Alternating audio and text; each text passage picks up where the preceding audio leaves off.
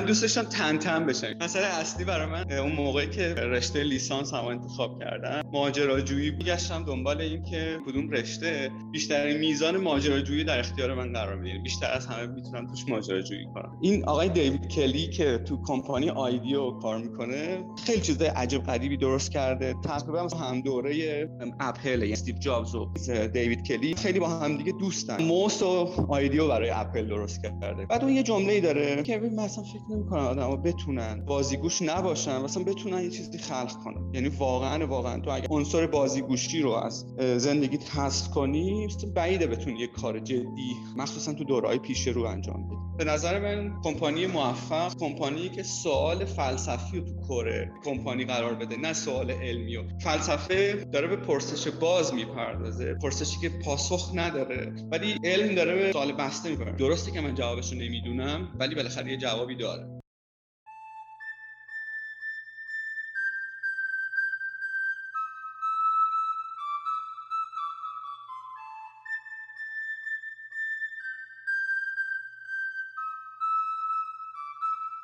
سلام. من میلاد اسلامی زادم و شما به پانزدهمین قسمت از کارگاه گوش می‌کنید.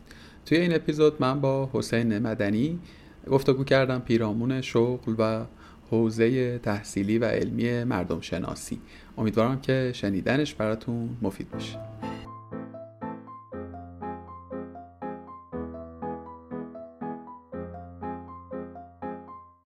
حسین جان سلام. روزت بخیر. امیدوارم که حالت خوب باشه خیلی ممنون برای تو همینطور. مرسی از تو که من دعوت آقا تو یکی از در واقع دیرترین اپیزودهای از لحظه آغاز گفتگو تا زمانی که محقق شد. فکر مثلا دو ماه و نیم سه ماه پیش بود که من با تو صحبت کردم. مثلا اون موقع تو ذهنم بود که مثلا سومین اپیزود رو با هم دیگه رکورد کنیم. الان شده فکر کنم 14 یا 15 خب فکر کنم شاید هم باید به فال نیک بگیری. یه خورده خیس خورده تو آره من آدم مجرب تری شدم در این کار. خوبی؟ چه خبر؟ همه چی خوب؟ آره عالی همه چی. ممنون. خدا رو شکر. آقا خودت رو معرفی کن و بگو که چه کار می‌کنی و الان مشغول چه کار و چه کارهایی هست حالا خیلی خلاصه شو اگه بخوام بگم من دانش آموخته انسان شناسی هم در واقع مسترم و پی اچ تو انسان شناسی گرفتم. توی PhD توی master موضوع مورد علاقم غذا بود. دو تا در واقع موضوع دیسر، master dissertation هم غذا بود که در واقع در مورد غذا در مورد انسان شناسی غذا تو جنوب هند کار کردم. و بعدم توی PhD رفتم سراغ تکنولوژی. و بعد به طور دقیق تر رفتم سراغ تکنولوژی دیجیتال و دقیق تر رفتم سراغ اینترنت و در مورد اینترنت در مورد رفتار مردم جنوب شبه قاره مسلمانای جنوب شبه قاره هند تو اینترنت و تاثیر اینترنت تو زندگی روزمرهشون پژوهش کرد. بعد پیشتیمو که گرفتم هلوش 6 سال پیش تقریبا برگشتم ایران هند درس میخوندم و بعد برگشتم ایران و راستش خیلی اتفاقی بار خورد اگه بخوام دقیق بگم. با موضوع دیزاین آشنا شدم. یعنی من قبل از اینکه در واقع بیام ایران خیلی چیزی در مورد دیزاین نمی‌دونستم و ولی خیلی اتفاقی با موضوع دیزاین آشنا شدم و بعد دیزاین انتروپولوژی و اینکه اساسا چطور انسان شناسا می‌تونن به designer رو کمک کنن. حالا به معمارا طراح صنعتی طراح کسب و کار طراحی UX. خلاصه اینکه چطوری انسان شناسا می‌تونن توی در واقع flow design حاضر باشن یه added value ی به تیم design اضافه کنن یه ابزار جدیدی به تیم design اضافه کنن که حالا در مورد این ابزار بعدا می‌تونیم صحبت کنیم. و ظرف مثلا 5 6 سال گذشته کسر بیشتری از کاری که انجام دادم در واقع درگیر همکاری با تیمای دیزاین بوده بس موضوع دیزاین انتروپولوژی. یه دوره شانس اینو داشتم که مدیر بخش نوآوری موزه ملی علوم و فناوری باشم. بعدش هم به نشنال جغرافیک فارسی ملحق شدم. اول مدیر نوآوری نشنال جغرافیک بودم و یه دوره هم سردبیر نشنال جغرافیک یعنی تا اون تایمی که سر... نشنال جغرافیک در واقع بسته شد سردبیر بودم و بعدش هم که دیگه بعد از پایان کار نشنال جغرافیک فارسی به خاطر شرط تحریم و اینا که دیگه نتونست ادامه بده دیگه خودم مشغول یه کاری شدم از جمله آموزش عمومی انسان شناسی چون فکرم خیلی مهمه. هم برای خودم هم فکر می‌کنم برای جامعه چیز مفیدیه که در مورد انسان شناسی بیشتر بدونه. الان هم اگه بخوام بهت بگم یکم ممکن خندت بگیره ولی تصمیم گرفتم که وارد فیلد کشاورزی شم. یعنی خیلی با موضوع کشاورزی که بازم خیلی اتفاقی یعنی بازم بار خورد دوستی در واقع ما قرار بود سر موضوع اسباب بازی با هم کار کنیم ولی اون دوستان به من پیشنهاد داد که بی خیال اسباب بازی شو و بیا رو موضوع modern agriculture کار کنیم و الان خیلی درگیر موضوع smart farming و کشاورزی هوشمند و اینا خیلی برام جذاب شده و ببین احتمالا می‌دونی دیگه agritech الان توی در واقع اروپای میانه خصوصا یکی از مثلا topic ها و در واقع محل های invest خور خیلی در واقع جذابیه توی ایران هم آره. حدس و فرض من اینه که به فراخور این ماجراهای کم‌آبی و اینها طی سالهای آتی احتمالا یه خورده توجه بیشتری بهش بله. بشه و خیلی جذاب. آره این تایمی که وارد موضوع smart farming شدم و دارم بیشتر در موردش می‌خونم و اصلا با این field آشنا میشم متوجه شدم که اصلا چیز عجیب غریبیه و فکر می‌کنم حالا پیش بینی دارم می‌کنم ولی فکر می‌کنم که حدس تو همین حرفی که می‌زنی کاملا درسته. یعنی نوام ناگزیریم که وارد اون رونده بشیم. و این ناگزیر بودن چیز بدی نیست برای اینکه با زودتر اگر این تصمیم رو بگیریم فرصت های بیشتری خواهیم داشت. ما می‌دونیم که بر اساس آماری که FAO یا FAO سازمان جهانی غذا و کشاورزی داره میده ما تا سی سال آینده یعنی تا 2050 برای اینکه ما که میگم منظورم نوع بشره برای اینکه انسان بقا داشته باشه و بتونه شکم مردم رو سیر کنه باید مقدار productivity کشاورزی 50 تا 70 درصد افزایش پیدا کنه. یعنی ما جمعیت انسان تا همه projection ها چه projection هایی که دست بالا دارن می‌بینن و مثلا برآوردشون تا 2100 رو 12 میلیارد نفره چه projection هایی که پایین تر می‌بینن روند رشد جمعیت رو. به هر حال همه projection ها همه پیش بینی ها داره به ما میگه که ما تا 2050 حداقل 3 میلیارد نفر بلوش 3 میلیارد نفر به جمعیت جهان اضافه میشه. کسر بزرگی از این 3 میلیارد نفر به ویژه در آسیا یعنی چین و هند شهرنشین خواهند شد. هم جمعیت بزرگتری خواهیم داشت هم زائقه جمعیت بزرگتر دیگه فقط با استیپل فود و غذایی مثلا چه با غذای گندم و برنج ساده سیر نمیشه. زائقه غذایش تغییر خواهد کرد. در نتیجه ما باید ظرف سی سال آینده مقدار غذایی که تولید می‌کنیم رو 50 تا 70 درصد افزایش بدیم. این تازه کسر کوچیکی از معادله است. بخش بزرگتر و پیچیده‌تر معادله اینه که طی همین زمان ما منابع کمتری احتمالا در اختیار خواهیم داشت برای اینکه تمام منابعمون از جمله در واقع خاک و آب مستحلک شده. طی 200 سال گذشته که با در واقع تولید صنعتی کشاورزی داشتیم و خیلی شرط پیچیده یعنی معادله بسیار پیچیده ایه. و ما مجبوریم تو کل چرخه تامین غذا بازبینی کنیم هم به معنی تو side تولید هم تو side processing هم تو side مصرف و هم تو side recycling و در واقع احیای بعد از مصرف کل این چرخه رو اگر ما باز باز بینی نکنیم یعنی ما در واقع دو تا اجندا یا دو تا دستورالعمل بزرگ داریم. خیلی خلاصه و سادهش اینه که غذای بیشتری تولید کنیم. همزمان طبیعتی که تخریب کردیم رو هم احیا کنیم. و این خیلی معادله پیچیده منابع کمتر با خروجی بیشتر. خیلی ساده تر نه تنها منابع کمتر ما مجبوریم احیا هم بکنیم. این دو تا خیلی فرق داره. یعنی ما اگر فقط به این فکر می‌کردیم که خیلی خوب ما منابعی داریم و مثلا باید استفاده بهینه از منابع بکنیم معادله ساده تر بود باز ساده تر بود. ما همزمان باید هم منابعی که تا حالا تخریب کردیم رو احیا کنیم یعنی این خیلی مسئله مهمیه. اوکی ما فرض رو بر این بذاریم که تا 2050 تونستیم اجندای اول رو انجام بدیم. دستور عمل تامین غذای 50 تا 70 درصد بیشتر رو انجام بدیم. ولی اگر تو همین فاصله سی سال نتونیم منابعی که تخریب کردیم ظرف 150 200 سال گذشته رو احیا بکنیم امنیت غذایی بعد از اون به شدت تحت تاثیر قرار خواهد گرفت. نه تنها تو این فاصله یعنی خیلی معادله معادله پیچیده ایه برای همین با اینکه خیلی اتفاقی و سر خوششانسی یعنی شاید اگر من خودم قرار بود بر خودم تصمیم بگیرم کشاورزی انتخاب صدام هم نبود. ولی به واسطه اینکه دوستم آقای احمدی مهندس احمدی به من پیشنهاد داد فورس کرد یه جورایی گفتش برو سراغ این و مثلا فورس که میگم منظورم با پیشنهاد فورس کرد.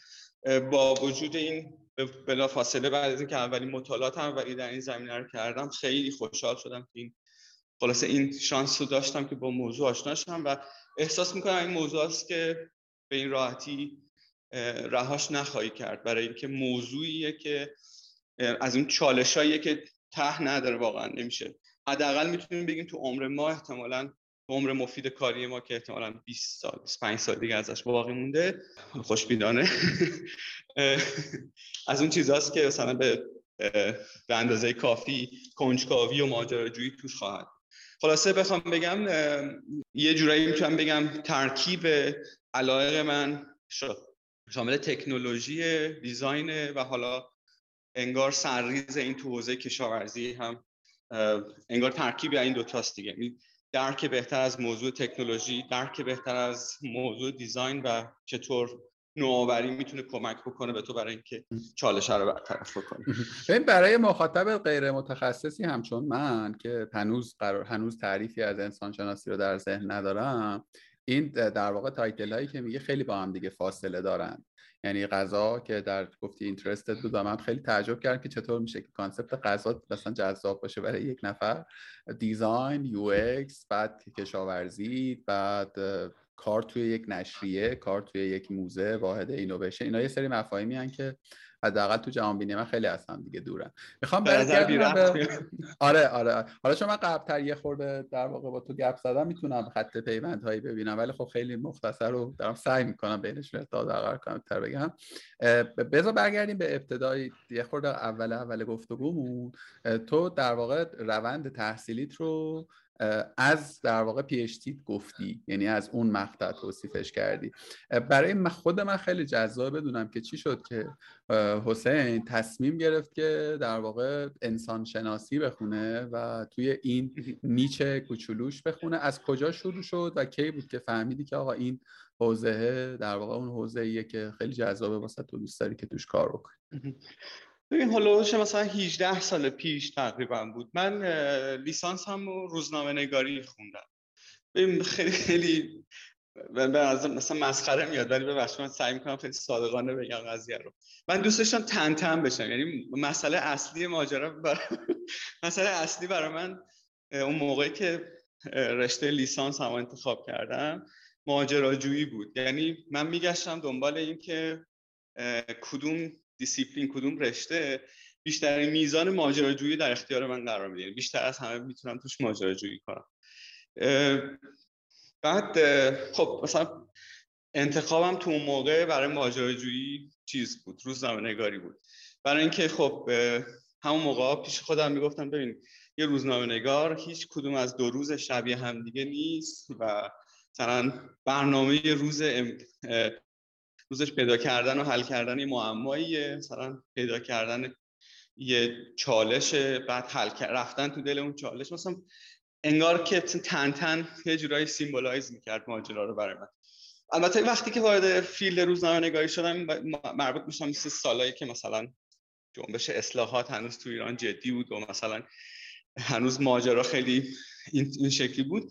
بعدا متوجه شدم که نه روزنامه نگاری اون رشته ایه که من مثلا فکرشو می‌کردم برای اینکه ماجرا تو اون موقع اساسا خیلی ماجراجویانه نبود. یعنی روزنامه نگارا بیشتر مثلا در حد این که بشینن پای تلکس و چه می‌دونم یه خبری رو تنظیم بکنن و این اینا بود. و مثلا عملا اون شکل فانتزی که من فکر می‌کردم در مورد ماجراجویی اتفاق نمیافتاد. بعدم من خودم احساس کردم که مثلا کاراکترم اینه نتونستم در واقع با جامعه روزنامه نگاری بر بخورم. نتونستم این کار رو انجام بدم. تا اینکه خیلی اتفاقی یعنی این اتفاقات تو زندگی من خیلی تاثیر داشت. خیلی اتفاقی یه دوستی یه تعداد مجله نشنال جغرافیک به من رسوند. یعنی خیلی مثلا فکر کنم 10 تا یا مثلا 15 تا مجله نشنال جغرافیک که متعلق به دهه 90 میلادی بود اواخر دهه 90 میلادی بود فکر کنم یا اواسط دهه 90 میلادی الان حضور ذهن ندارم. بعد من یه دفعه خوب خاطرم هست که وقتی من این مجله رو گرفتم دستم تا اون موقع نشنال جغرافیک رو ندیده بودم. من همینجوری یهو خوشگم زد یعنی انگار یه برق مثلا فشار قوی به من وصل شده بود و هیچ, هیچ کاری نمی‌تونستم بکنم. یعنی مبهوت نشستم شاید مثلا دو ساعت همینجوری مجله ها رو ورق می‌زدم. هنوز که هنوزه خیلی فکر کردم که چی شد از تو دل اون کلمه انسانشناسی آنتروپولوژی در اومد. یعنی از دیدن اون عکسا مثلا احتمالا گوشه یکی از تصویرها مثلا یه تصویر دیدم در مورد اینکه مثلا فلان آدمی که داره فلان کارو می‌کنه آنتروپولوژیسته. ولی خلاصه نتیجه اون لحظه اون مومنتی که دارم در موردش صحبت می‌کنم این شد که من به خودم گفتم ببین من پیدا کردم. من بعد چند سالت بود؟ اینجا چند سالت بود؟ مثلا 22 سال یا 22 سالم. آه یعنی تو دانشجو شده بودی داشتی روزنامه نگاری آره. خوندی؟ بعد آره سال آخر روزنامه نگاری بود. یه جایی یه مقاله خوندی که آدم مثلا انسان شناس بوده و گفتی آره ای چقدر این موضوع نشنال جغرافیک بود. یعنی مسئله نشنال جغرافیک بود. یعنی این دوتا یعنی نشنال جغرافیک و انسان شناسی از تو دلش در اومد. یعنی من از اون تایم شیفته نشنال جغرافیک شدم و شیفته انسان شناسی شدم. شیفته آنتروپولوژی شدم. چقدر چقدر جذاب بوده که بعدم اومدی تو نشنال جغرافیک کار کردی. آره برای خودم خیلی جذاب بود. یعنی می‌خوام بگم که اگه بخوام چند تا کیورد بدم که چه مسیر اومدیم اولش تنتم بود بعد مثلا من رفتم به واسطه اینکه تنتم بشم مثلا چهار سال روزنامه نگاری خوندم. مثلا واقعا دیگه در اوج این بودم که ناامید شده بودم از این تصمیمه یعنی فکر می‌کردم این تصمیمه تو تصمیم مزخرفی بود. مثلا این کاری که من بهش فکر می‌کردم اصلا ماجراجویی نداره می‌دونی؟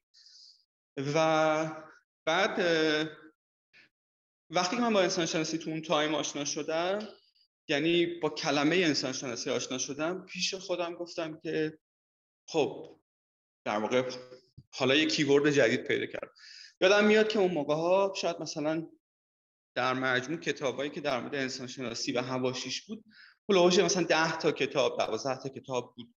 خیلیش هم اون موقع آقای دکتر ناصر فکوهی خیلی در واقع سهم زیادی داشت تو در واقع نوشتن درباره انسان شناسی. چون قبلش ما بیشترین چیزی که داشتیم مردم شناسی بود. اتنولوژی بود ولی آنتروپولوژی نبود مثلا نمیشناختیم.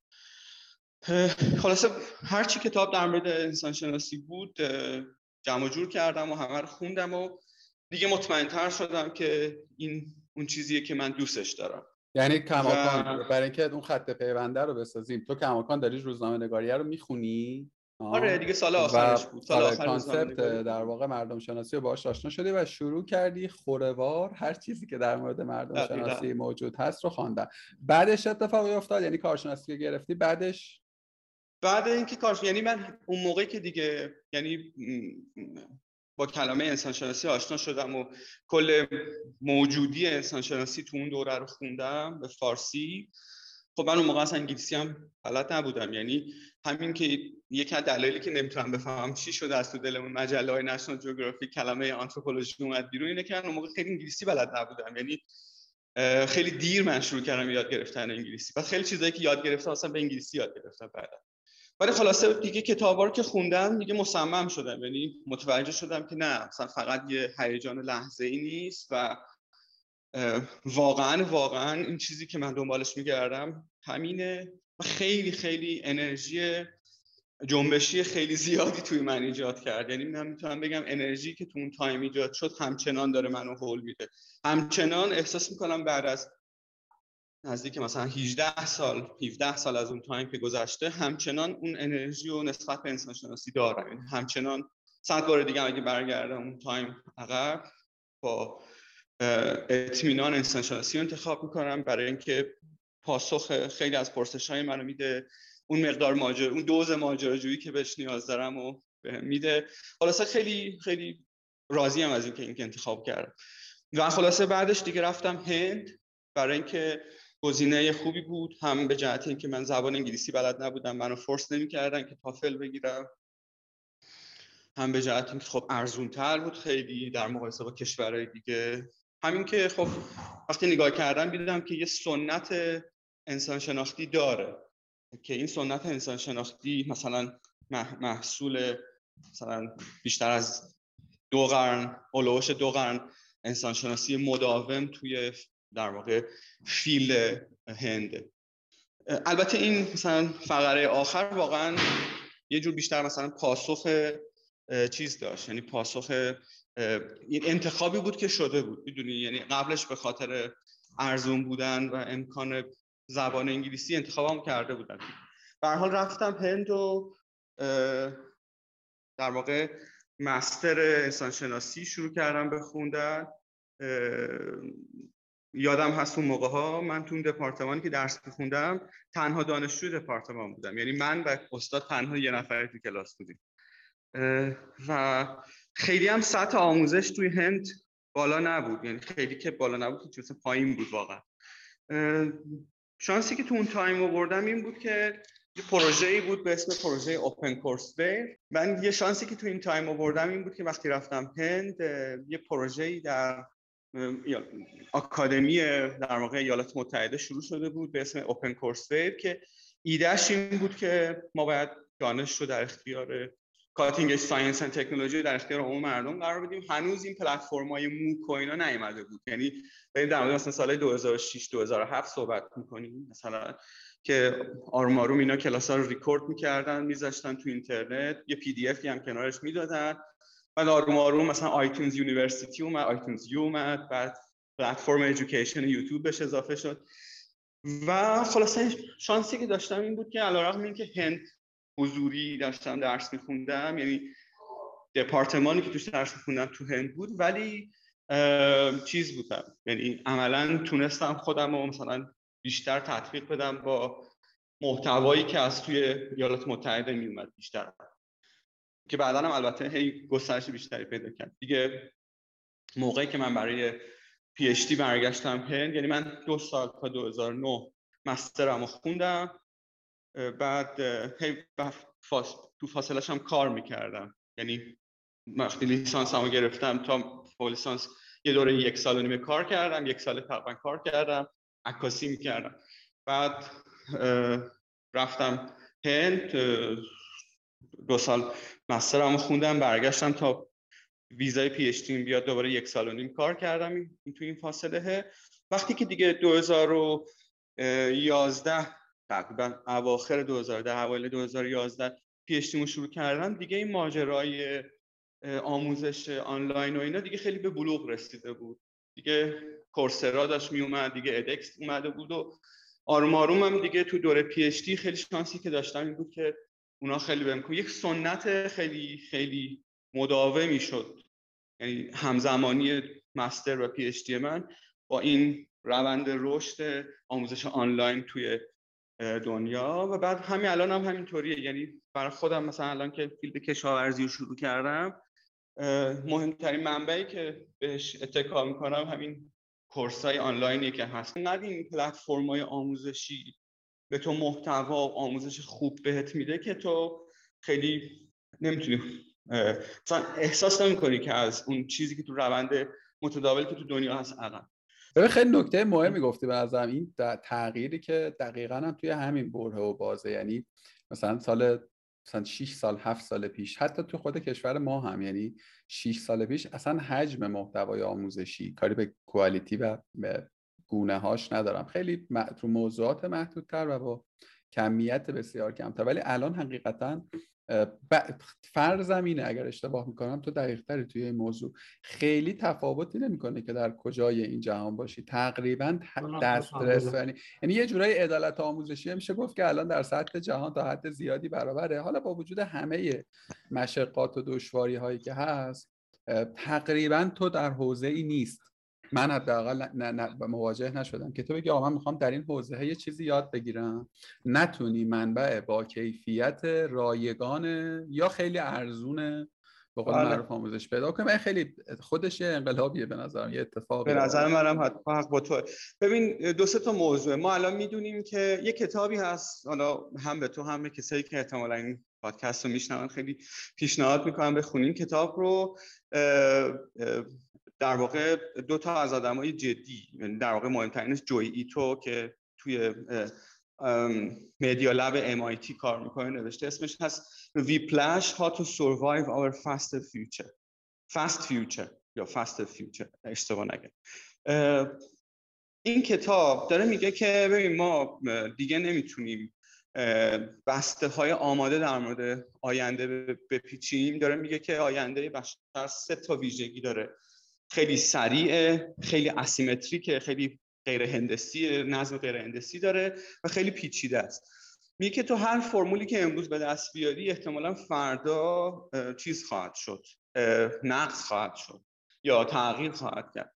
میگه بنابراین ما به جای که به تو فرمول بدیم یه سری principle به تو میدیم که چطوری تو این وضعیت بتونی بقا داشته باشی. یعنی این که چطور توی این شرایط پیش رو بتونی بقا داشته باشی مثلا مهمتر از اینه که من بیام به تو بگم که فقط اینو یاد بگیر یا اونو یاد بگیر.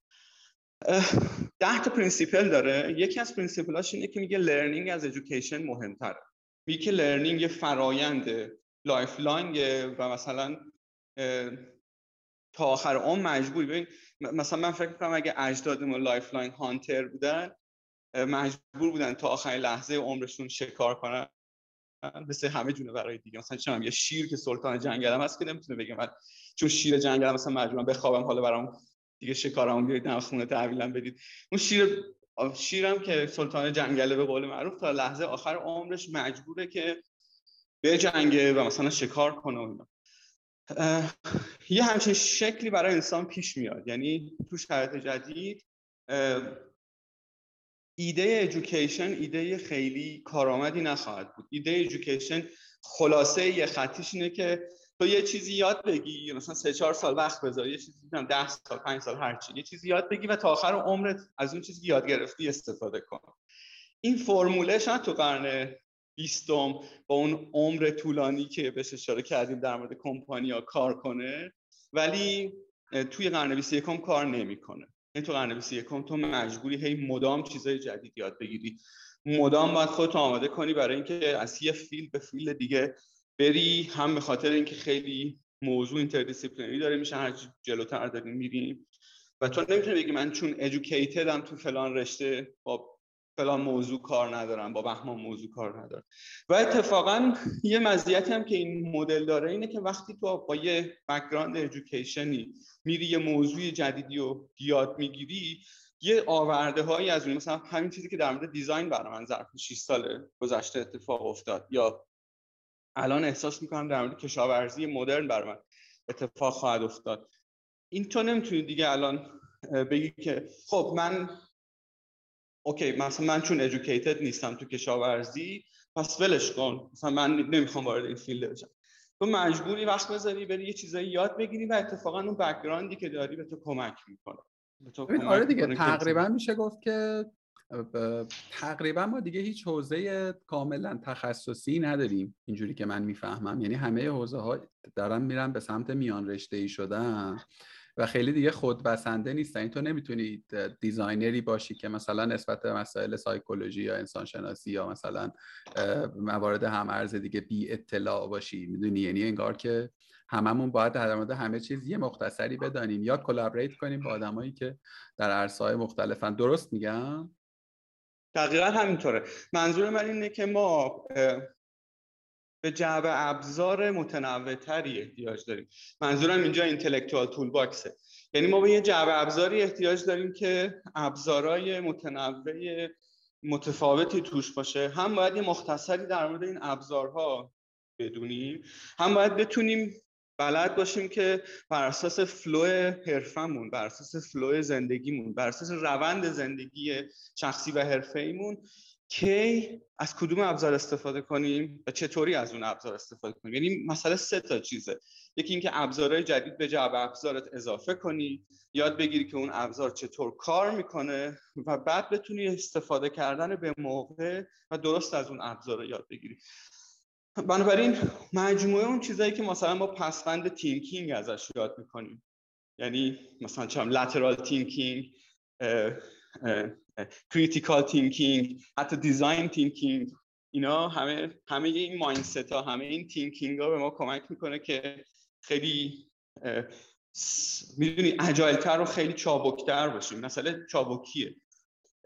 حالا در مورد انسان شناسی توضیح میدم که چرا به ما کمک می‌کنه ابزار انسان شناسی ولی از جمله وقتی که تو متوجه میشی که اجداد مثلا 200 هزار سال پیش ما 100 هزار سال پیش ما خیلی شرایطشون با شرایط ما فرق نمی‌کرده و اون چیزی که به بقاشون کمک کرده چابکیشون بوده متوجه میشه که خیلی خب پس یه چیزایی هست و اونم مسئله یاد گرفتن و تنوع یادگیری خیلی چیز جدیدی نیست تو دی انسانه. حالا منظورم چه فقط لیترالی تو دی نیست. تو دی ای فرهنگی ماست. تو دی ای ما هم احتمالا هست بدون شک. ولی بیشتر اینجا منظورم از استفاده کردن از کلمه دی ای منظورم کلمه دی ای فرهنگی. یعنی بخشی از فرهنگ ما همیشه لرنینگ بوده همیشه پیدا کردن افقهای جدید بوده و همیشه اضافه کردن ابزارهای جدید به جعبه ابزارمون جز همیشگی شرایط معطوف به بقامون بوده. برای امروز هم خیلی شرایط فرق نکرده. که از غذا از دید مردم شناسانه اگر که بخوایم نگاه بکنیم به نظر می‌رسه که یه ترندیه که مدام داره تکرار میشه. فقط ابزارها و در واقع جریانها دارن درش تغییر می‌کنن. اصل آره. ماجرا انگار یک سال. فقط اینم بگم میلاد تو پرانتز فقط نمی‌دونم از دید انسان شناسانه بود یا نبود. حالا اینو تو تعریف احتمالاً بهش برسیم یه کمی اینجا تو پرانتز اینو دارم میگم. من شخصا کلمه انسان شناسی رو به مردم شناسی ترجیح میدم. به دو دلیل. انسان شناسی اولا گستره وسیعتری داره یعنی بایولوژیکال آنتروپولوژی هم بهش اضافه میشه. مردم شناسی چندان کاری با بایولوژی نداره. یعنی انسان رو به عنوان موجود کالچرال داره می‌بینه اتنولوژی. ولی انسان شناسی انسان رو به عنوان یک موجود بایوکالچرال داره می‌بینه. یعنی تو همزمان یک به عنوان یک جونورشناس فرهنگ شناس در واقع داری کار می‌کنی. ببین یه جورایی داری یکی از سوالات بعدی ما پاسخ میدی. پس بذار من این سوالا رو بگم که تو یک package بتونی با هم پاسخ بدی. تقدم تاخر هم یه خورده به هم میریزه ولی okay ه. ببین سه تا concept هن که به نظر من خیلی هم ارزه و خیلی شاید شب شبیه که نه ولی خیلی هم ارزن یکی مردم شناسی است یکی جامعه شناسی است و یکی هم انسان شناسی که شما بهش بیشتر درگیری و مسلط تری از نگاه منی که خیلی دورم شاید به فضای آکادمیک این حوزه این صدا خیلی هم ارز و هم, هم نظیرند به نوعی.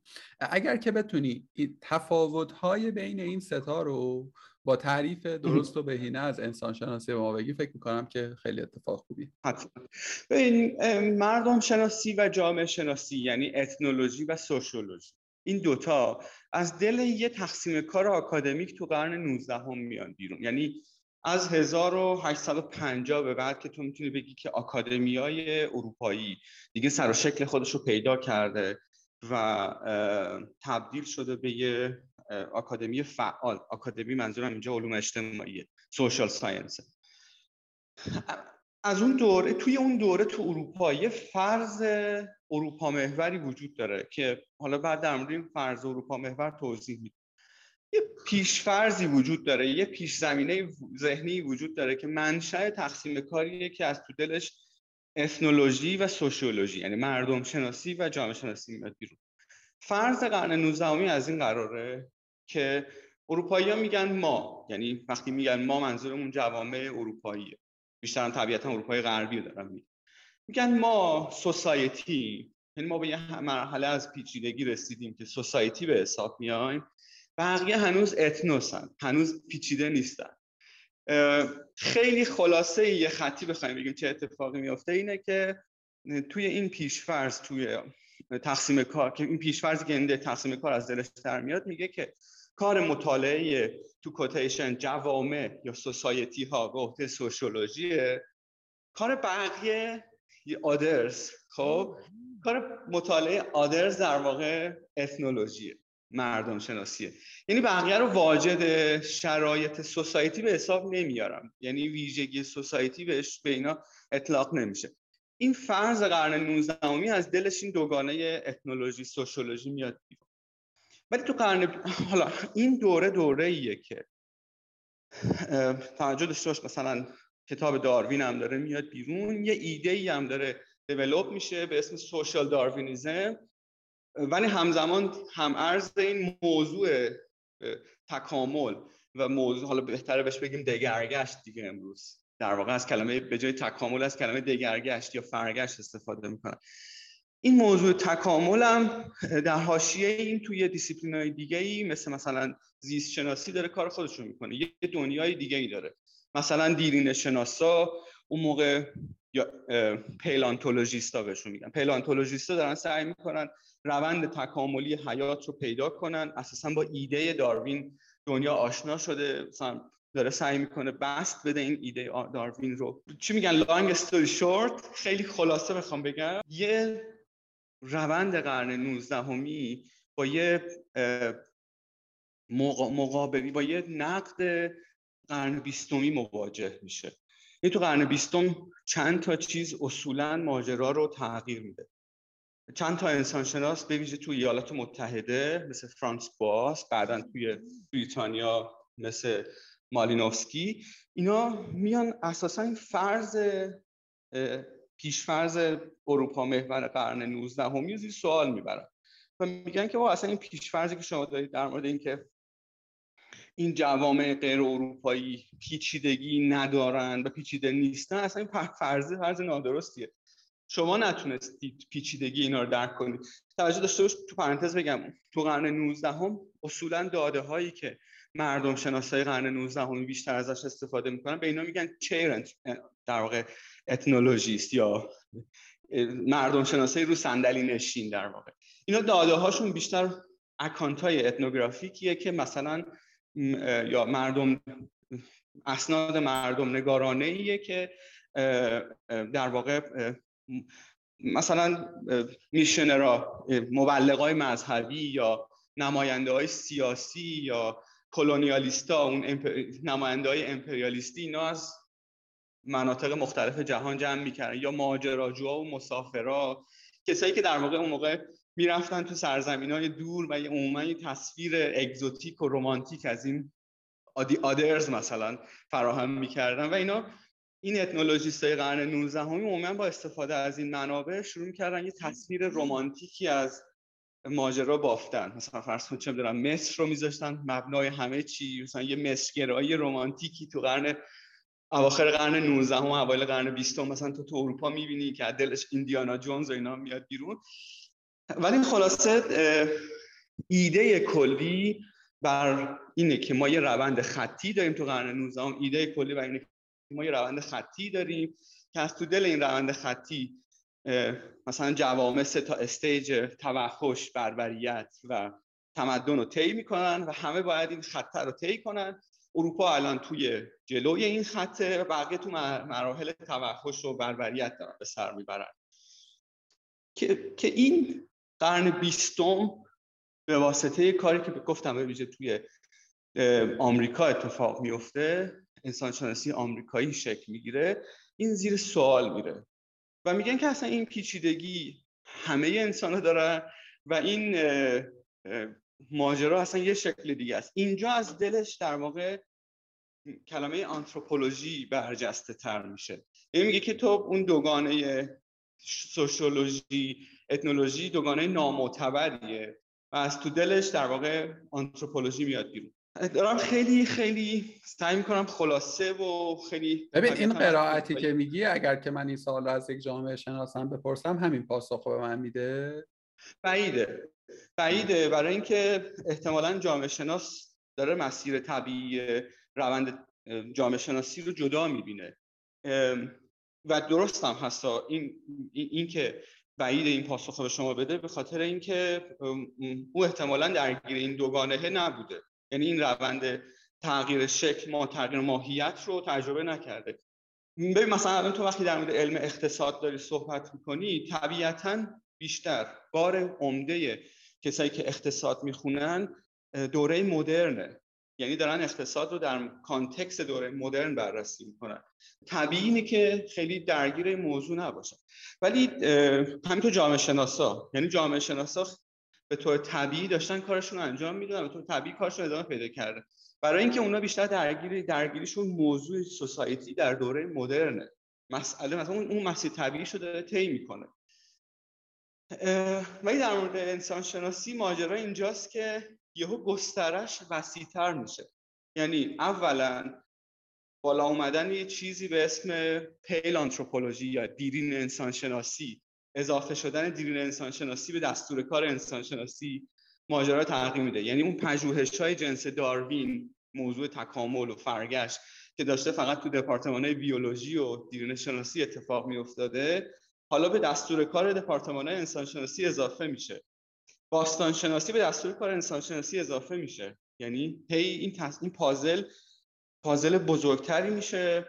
و هی داده های جدید تصویر ما را از جونوری به اسم انسان کاملتر می‌کنه. متناسب با این کاملتر شدن تصویر به واسطه اضافه شدن داده های جدید و دیسیپلین های جدید و شکلی همکاری های میان رشته جدید هی گستره به دستور کار انسان شناسی باز تعریف میشه.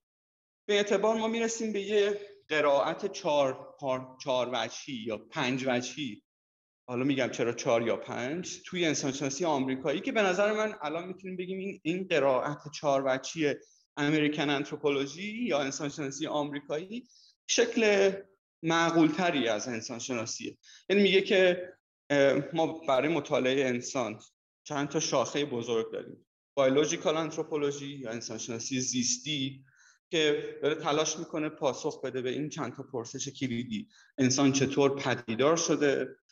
دایره تنوع زیستی در انسان. چقدر این دو تا سوال عمده انسان شناسی زیستیه. انسان مدرن وقتی میگن دایره تنوع زیستی انسان مدرن. انسان شناسی باستان شناختی archaeological anthropology که میگه که خیلی خوب. ما تا قبل از اینکه به عصر تمدن به معنی تاریخ نوشتار برسیم اون چیزی که دستور کار علم هیستوریه خب؟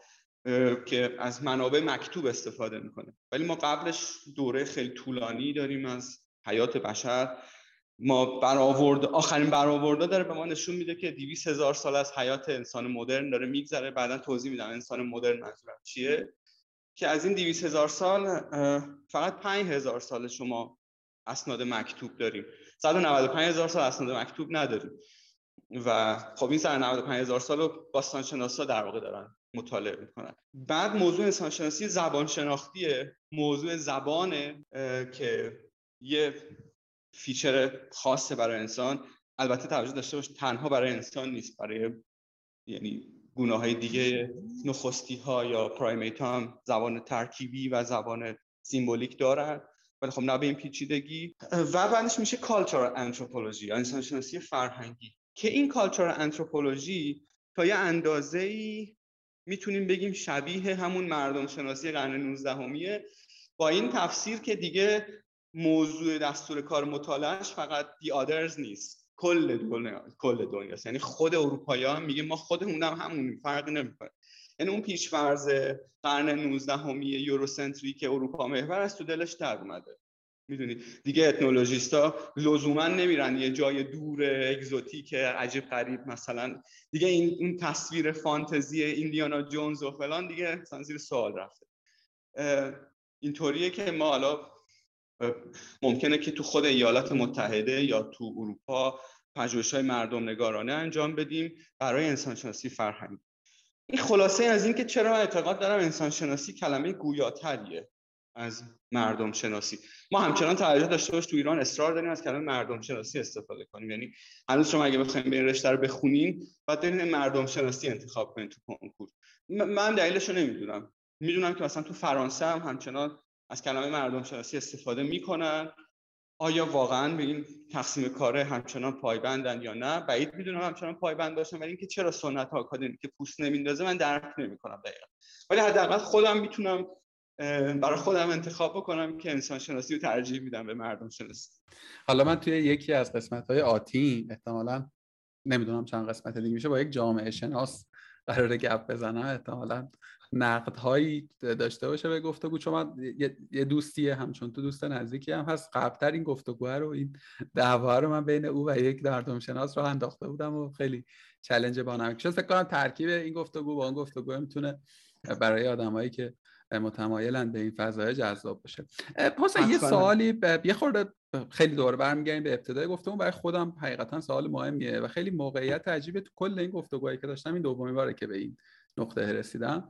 ببین تو یک جایی گفتی در حوالی 22 سالگی به این نتیجه رسیدی که آنچه که باید رو پیدا کردی. خب این خیلی بله. موقعیت ممتازیه و به تجربه همین چند گفتگویی که تا الان داشتم و گفتگوهای غیر آدم های کمتری به این توفیق نائل میشن. یعنی در یک سن درستی ببین اینکه مثلا تو 35 سالگی بفهمی که مثلا من دوست دارم طراح بشم اوکی ها. ولی خیلی تفاوت داره تا در نقطه آغاز کریر تحصیلی و کاری به این باوره برسی که آقا من پیدا کردم اون چیزی که باید رو.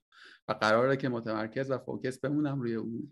و اتفاقا ازش استفاده بکنم در جاهای مختلف و متفاوتی. یعنی الزاما قرارم نباشه که حالا که دارم توی یک رشته میشه گفت که آکادمیک ورود می‌کنم. الزاما همیشه توی همین context بمونم و تهش مثلا بخوام بشم استاد دانشگاه. می‌دونی این این شاید اتفاقی که برای بسیاری از آدم ها حالا نمی‌دونم خوشبختانه متاسفانه میفته یعنی خیلی practice نمی‌کنن اون چیزی که قرار در فضای آکادمیک بیاموزن.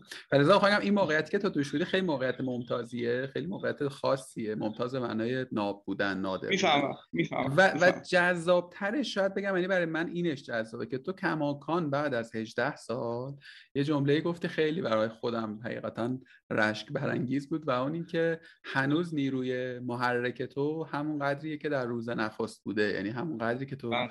باش مواجه شدی اون انرژی در واقع کماکان مونده. حالا این در واقع گزاره رو از صحبت های تو من بیرون آوردم که این رو بپرسم. فکر می‌کنی که تو احیانا چه کرکتریستیکی داشتی که تونستی اونجا این تصمیم رو بگیری؟ یا تو چه موقعیتی بودی که این امکان برات فراهم شد؟ و احیانا اگر که بخوای به یه آدمی توی همون حوالی سنی بین مثلا 18 تا 22 سال که خب استیج مهمی از زندگی دیگه می‌دونی؟ تو باید یه سری تصمیم ها بگیری که احتمالا می‌تونه اصلا جهان و مسیر تو رو تغییر رو توسعه بده. پیشنهادی داری؟ مدلی به ذهنت می‌رسه که بگی ببین این مثلا پنج تا کار اگر که بکنی احتمالا می‌تونی اون گزینه ای که باید رو پیدا بکنی یا ذریب خطاش رو کاهش بدی؟ ببین راستش رو بخوای من بخوام خیلی صادقانه بگم برای من اولا پیدا کردنش که همینطوری که گفتم بهت اتفاقی بوده. بعدا هم اتفاقا تو طول زندگیم این ماجرا تکرار شده. چه آشناییم با موضوع دیزاین خیلی واقعا بار خورد می‌گفتم به یعنی بار خورد که آشنا شدم. که الانم واقعا موضوع کشاورزی هم واقعا بار خورده. یعنی موضوع smart farming برای من اصلا تو مخیلم هم نبوده. ولی یه نکته هست. اون انرژی که ما ازش یاد کردیم صحبت کردم در موردش تا اندازه زیادی به خود دیسیپلین هم برمیگرده. منظورم انسان شناسیه ببین یه ببین مثلا اگه من بخوام بگم چند تا ویژگی عمده ای که موتور حرکت من بوده چی بوده یکیش می‌تونم بگم کنجکاویه و یکیش هم می‌تونم بگم ماجراجوییه. از همین کنجکاوی و ماجراجویی کلا بیقراری رسلس بودن. می‌دونی این بیقراری یه چیزیه که مثلا می‌دونی مثلا نمیشه از این معادله حذفش کرد. می‌دونی مسئله اینجاست که مثلا کنجکاوی واقعا این کلمه کنجکاوی بی پایان در مورد انسان شناسی میگن infinite curiosity about human being. یعنی کنجکاوی بی پایان در مورد انسان. چون این کنجکاوی ته نداره و بنابراین چون ته نداره تو انرژی تموم نمیشه. چون یه مخزن وصلی به مخزنی که پایان نداره. ولی نقطه اتصالت این کنجکاویه. یعنی اگه تو این کنجکاوی نداشته باشی مخزنه سر جاش هست ولی تو به مخزنه متصل نشدی. می‌دونی چی می‌خوام بگم؟ یعنی اگر ما می‌بینیم که بعضی وقتا تو دانشگاه. ببین من اصلا اینجوری نیستم که بگم دانشگاه مثلا بعد و فلان من واقعا نمی‌تونستم. یعنی نه صلاحیت کافی برای ورود به دانشگاه داشتم. هیچ وقت هم نرفتم فرم دانشگاه رو پر کنم که برم عضو هیئت علمی بشم. برای اینکه واقعا خودم دارای صلاحیت کافی نمی‌بینم برای این کار. این یه دلیلشه. ولی فارغ از این دلیل احساس می‌کنم مثلا اون حس کنجکاوی منو می‌کشه. همونطوری که موقع که روزنامه نگاری میخوندم کار کردن تو روزنامه چون تجربه کردم دیگه. یعنی همون موقع داشتم روزنامه نگاری میخوندم و سعی کردم تو روزنامه های اون موقع تازه که اون موقعی که دارم میگم موقعی بود که روزنامه نگاری پویاتر بود دوره اصلاحات بود همچنان روزنامه زنده تر بودن. و تو کنجکاوی و ماجراجویی توش نمی‌دیدی. یعنی اینکه فقط تو بشینی بعد از اون کارمندی بود. من به این تو کارمندی تن ندادم. اگر هر کی کارمند کنجکاو نیست منظورم این نیست. منظورم از کلمه کارمندی تو کوتیشن یه چیز دیگه. یعنی یه تیپ تیپ تیپ خاصیه. یعنی تو انگار بافته نمیشی به اون. مثلا می‌دونی؟ یعنی اون نیرویی که تو رو پیش می‌بره گفتم از کلمه تن که استفاده کردم. و که تن اشاره به تن بیشتر اون موضوع ماجراجوییش و کنجکاوی تن بود که اونو یک کاراکتر جذاب برای من می‌کرد. می‌دونی. من فکر می‌کردم که چون روزنامه نگار تن پس این می‌دونی یه اشتباه خیلی خندهداری بود. همونطوری که مثلا اون موقع فکر می‌کردم که هر کی یه چیزی مثلا وارد این روزنامه نگاری میشه باید مثلا حتما مثلا لباس پوشیدنش این شکلی باشه. یا می‌دونی مثلا می‌دونی یه تصویر فانتزی بود. ولی به هر حال حداقل چیزی که می‌تونیم از تو دل اون ماجرا در بیاریم این دوتا کیورد کنجکاوی و ماجراجوییه. اگه این دوتا باشه اگه این دوتا تو آدم زنده باشه به نظر من خیلی طبیعیه که تو متصل میشی. طبیعتا تنها مخزن کنجکاوی جهان که انسان شناسی نیست هزار تا مخزن کنجکاوی وجود داره. هزار تا مخزن بی پایان چی میگن؟ infinite curiosity وجود داره. کنجکاوی بی پایان وجود داره. مسئله اینه که تو تا convertor ش رو نداشته باشی تو تا اون جک چیز رو نداشته باشی به این دستگاه وصل نمیشی. می‌دونی؟ اینکه یه جایی برق هست هست. ولی تو تا پریز تو تا تو اون آداپتورش رو نداشته باشی به اون پریز وصل نمیشی دیگه. نکتهش اینجاست. حتما دنیای دور بر ما پر از مخازن کنجکاوی بی پایانه که از تو ماجراجویی هم در میاد. تو وقتی کنجکاوی بی پایان داشته باشی دنبال ماجرا میری حرکت می‌کنی دیگه. ولی مسئله اینجاست که این این سوکت تو این آداپتور تو این جک تو آماده کنی برای اینکه وصلش کنی به از آره موافقم با. و ببین حالا باز یه خورده مثلا بخوام برداشت فرامتنی خودم رو بگم. همین که تو یک در واقع کرکتری داشتی در سنین میشه گفت که ایام آغاز جوانی به اسم تنتن خودش یه عقبه ای رو هم نشون میده دیگه. یعنی مثلا تو کامیک باز بودی احتمالا و خب آره, آره. می‌دونی؟ یعنی مثلا خود این هم یه پوینتیه که به قول معروف خوبه که نمی‌دونم چه جوری میشه توصیفش کرد. ولی می‌خوام بگم این کنجکاو بودنه آره این کنجکاو بودنه و بازیگوشیه.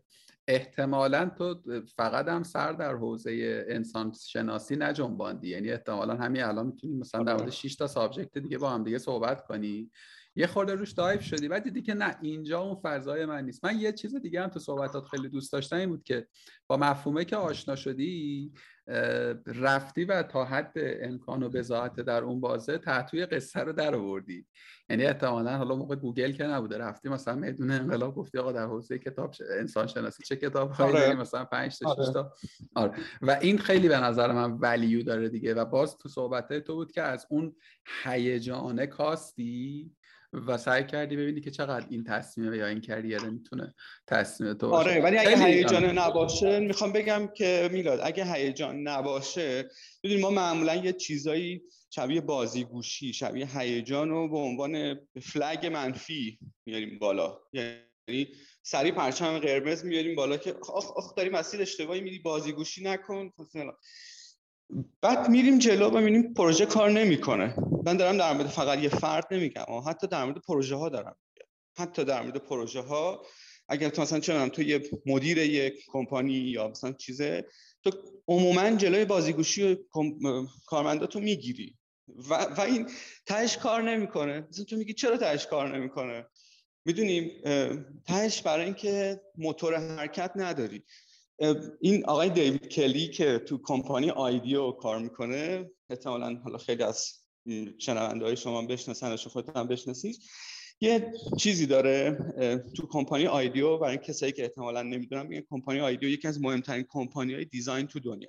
خیلی چیزای عجب غریبی درست کرده. تقریبا مثلا همزاد و هم دوره اپل یعنی هر دوتای اینا یعنی استیو جابز و چیز دیوید کلی هر دوتاشون تو استنفورد تحصیل کردن و اصلا خیلی با هم دیگه دوستن. یعنی مثلا فرض کن بعدا اون در واقع دپارتمان design در استنفورد و d استنفورد و در واقع fund ش رو چیز میده استیو جابز میده و مثلا کاراشو دیوید کلی می‌بره جلو. خیلی با هم دوستن. مثلا موس رو آیدیو برای اپل درست کرده concept موس مثلا. بعد اون یه جمله ای داره میگه که من اصلا فکر نمی‌کنم آدم‌ها بتونن بازیگوش نباشن مثلا بتونن یه چیزی خلق کنن. واقعا نمی‌تونی.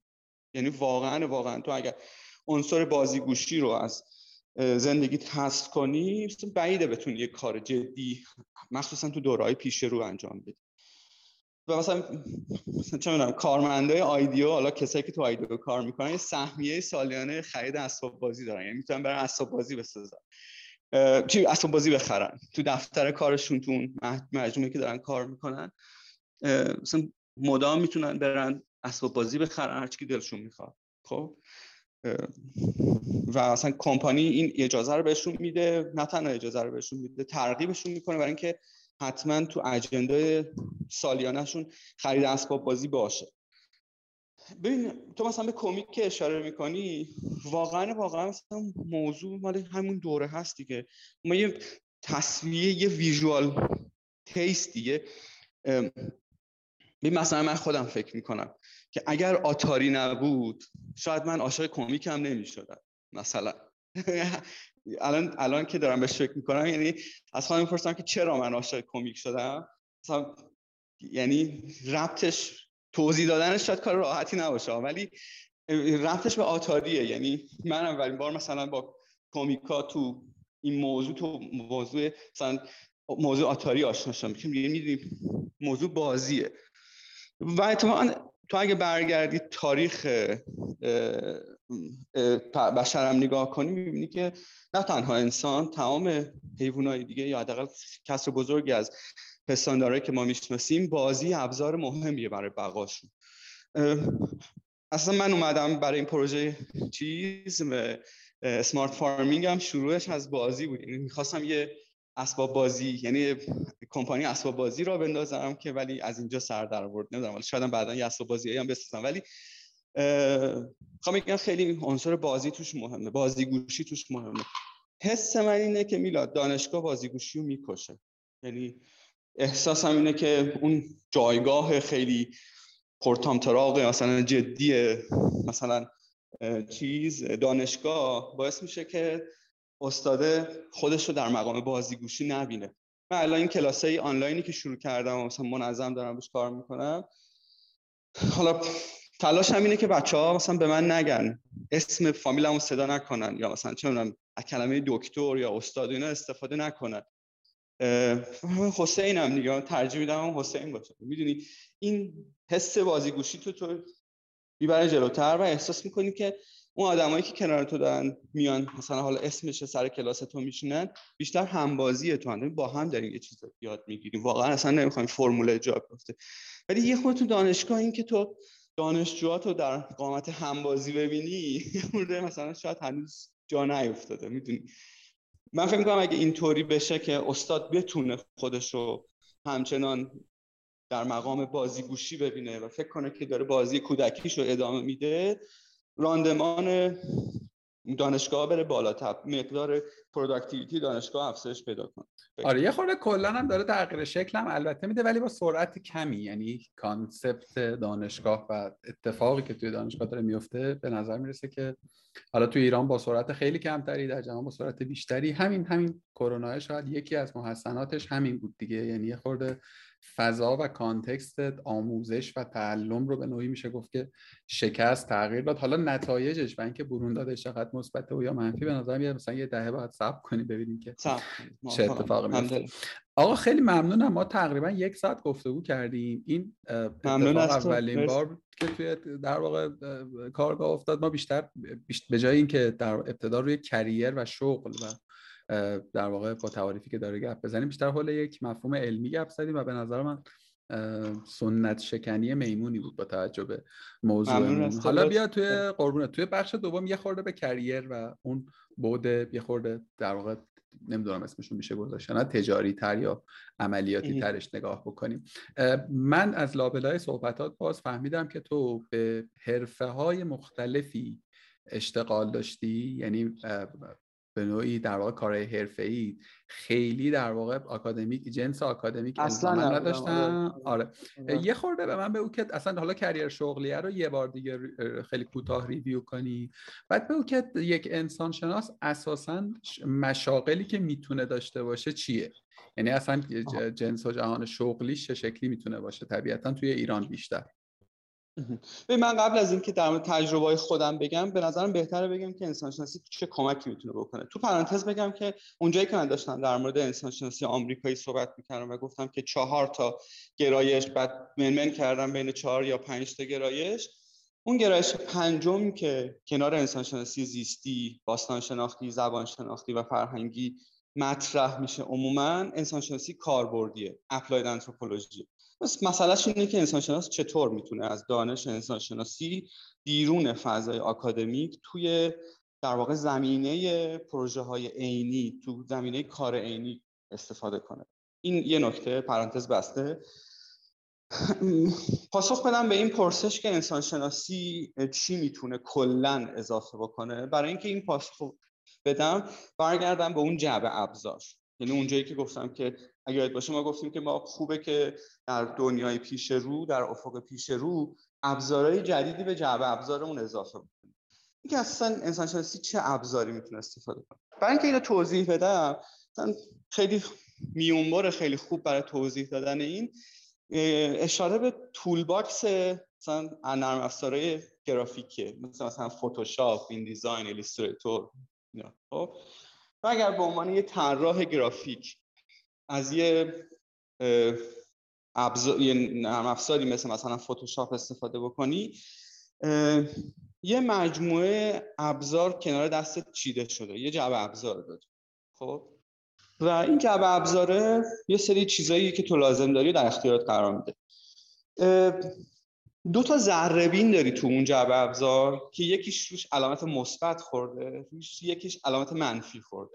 یعنی یکیش به تو اجازه zoom out میده و یکیش به تو اجازه zoom in میده. متناسب با flow پروژه متناسب با روند پیشرفت کاری که داری انجام میده چیزی که داری design می‌کنی گاهی به تصویر بزرگتر احتیاج داری بنابراین zoom out می‌کنی از اون ذره بینی که علامت منفی روش استفاده می‌کنی.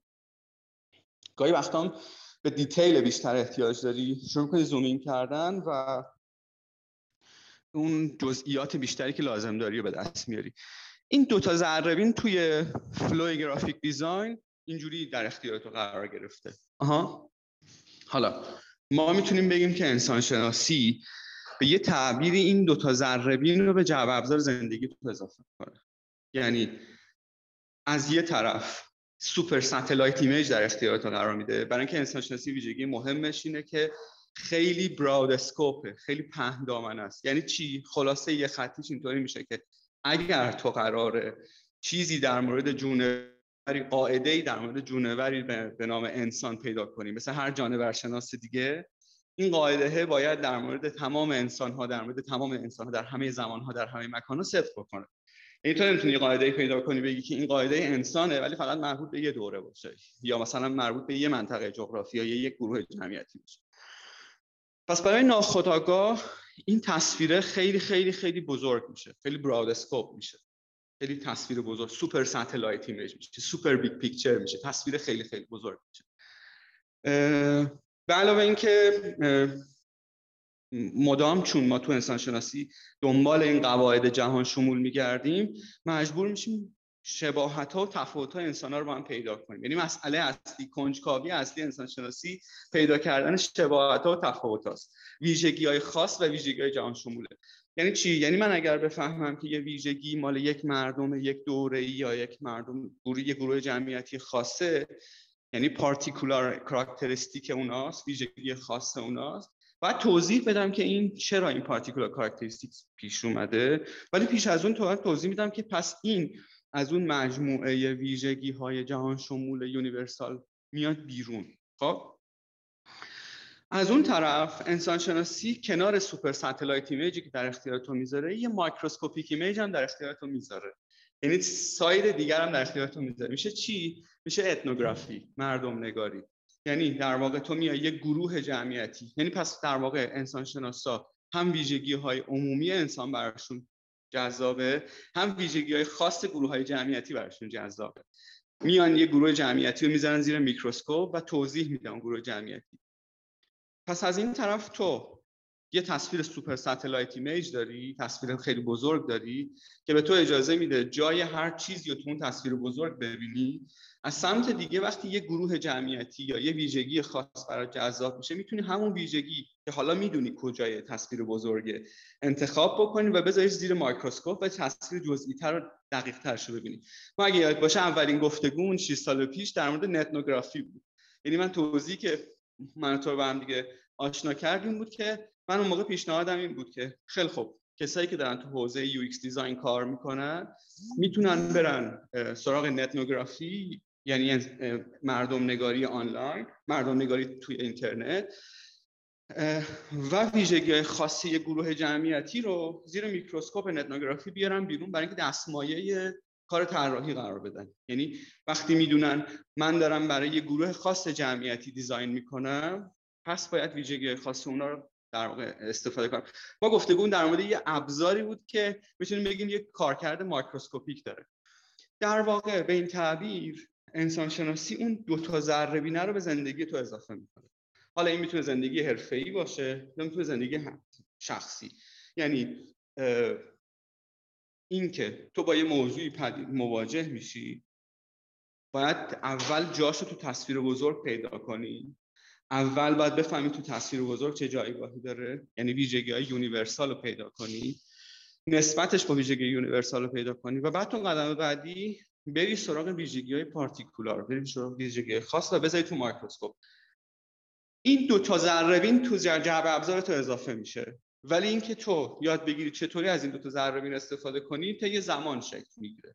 تا یه زمان یاد می‌گیری که کی من برم سراغ زوم کردن و کی برم سراغ زوم کردن. می‌دونی این این این طی زمان شکل می‌گیره.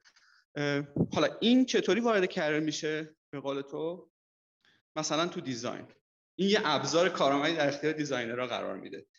اگر من دارم یه چیزی رو design می‌کنم باید همزمان feature های جهان شمول انسانی رو در نظر بگیرم. حالا این feature های جهان شمول می‌تونه ویژگی های زیستی باشه یا ویژگی فرهنگی باشه. در عین حال برای این گروه جمعیتی خاصی که دارم design می‌کنم از اینجا از تو دلش human-centered design میاد بیرون HCD میاد بیرون. این یعنی چرا human-centered design مهم میشه؟ برای اینکه ما می‌دونیم که ما به غیر از ویژگی های جهان شمول عمومیمون ویژگی های خاص متناسب با تاریخمون متناسب با تجربه خاص اقلیمیمون همه اینو داریم.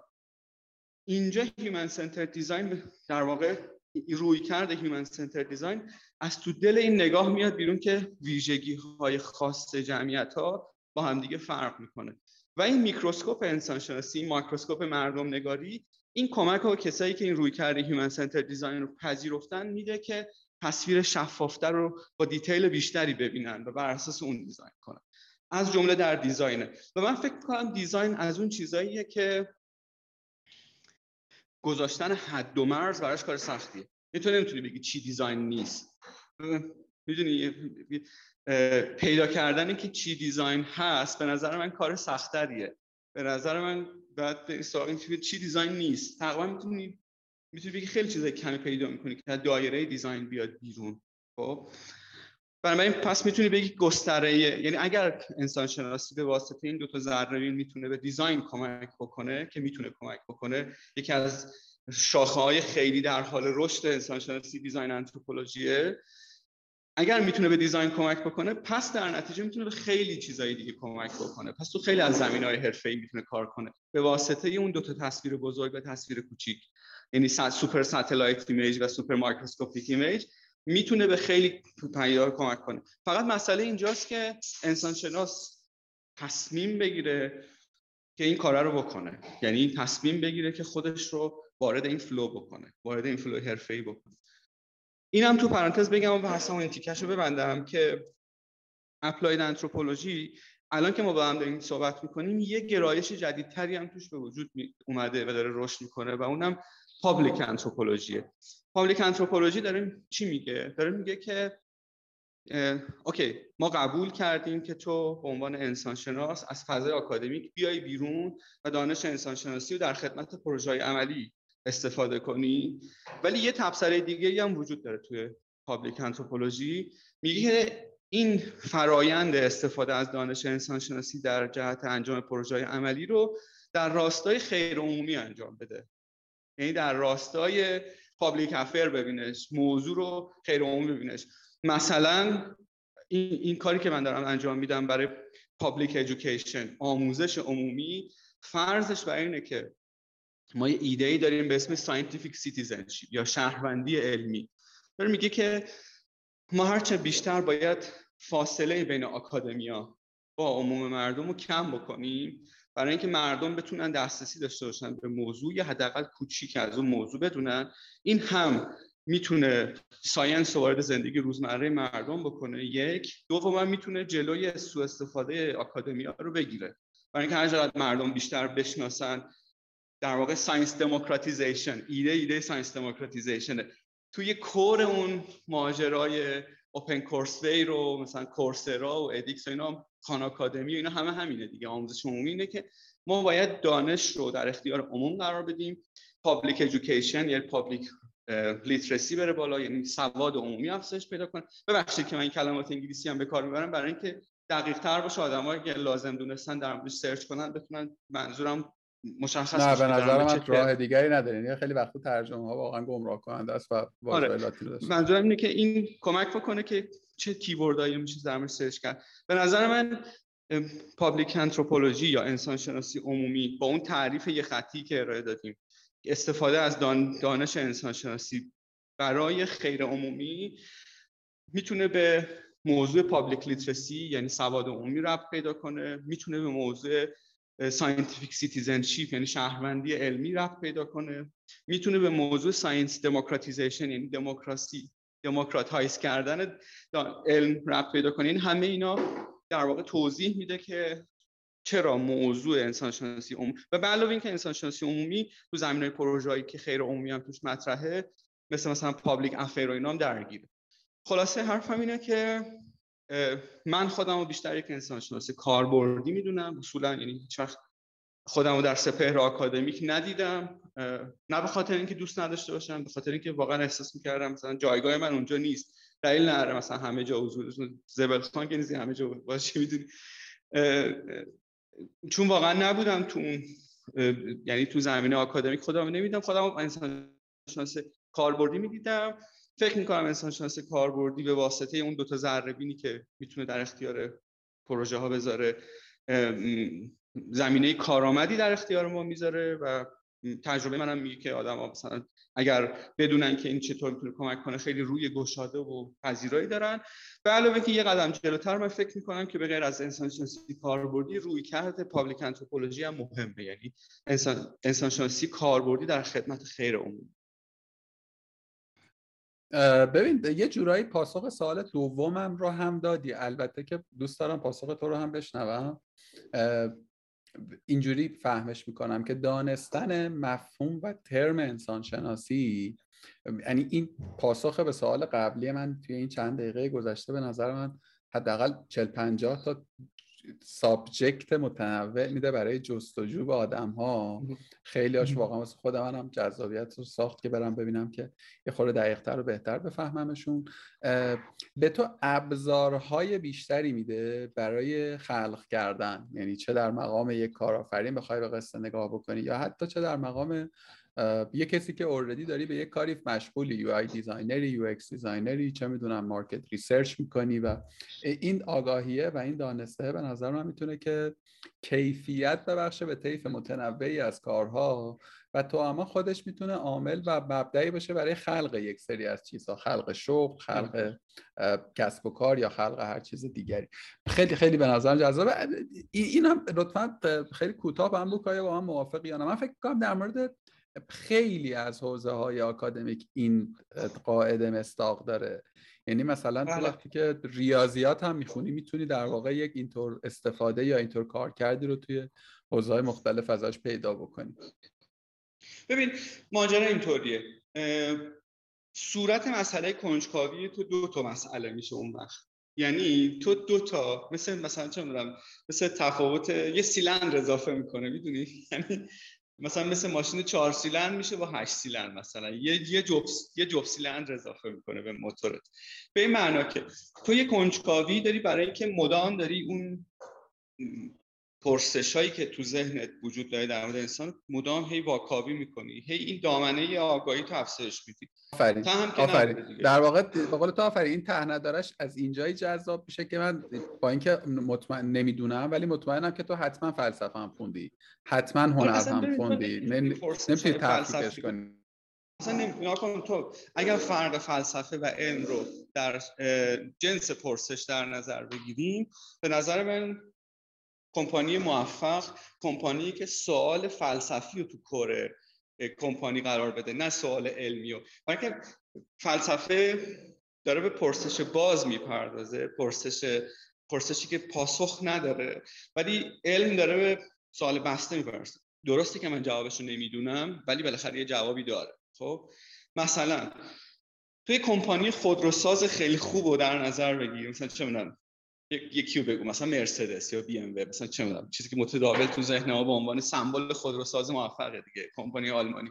این احتمالا پرسشی که از خودش می‌پرسه این نیستش که من الان چطوری بهترین بی ام سری هفت رو بسازم مثلا. خب؟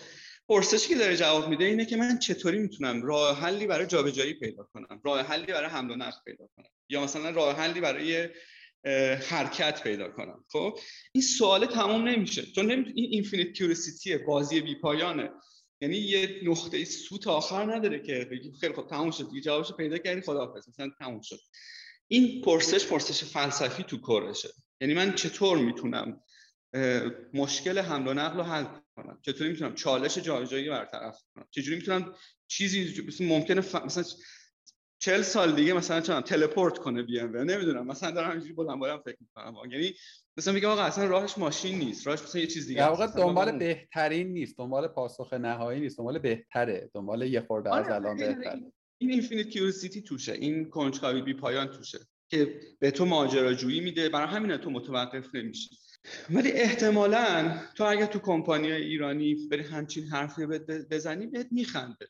یعنی مثلا می‌دونی پرداختن به پرسش فلسفی از نظر ما مثلا شبیه همون بازیگوشی است که خیلی خوب. حالا خیلی خوب. این حرفا که می‌دونی این وقتی که بحث فلسفی رخ میده یه جمله ای که تو مثلا خانواده ها می‌بینی یا مثلا چون دورورمون می‌بینی خیلی وقت پیش میاد یا این بحثای بی پایان بی خود ول کنید دیگه. این کلمه بحثای بی خود ول کنید خیلی من خیلی شنیدم. از این جمله این کل این کلی تجربه شبیه این دارم که آدما بگن این بحثای بی خود ول کن دیگه.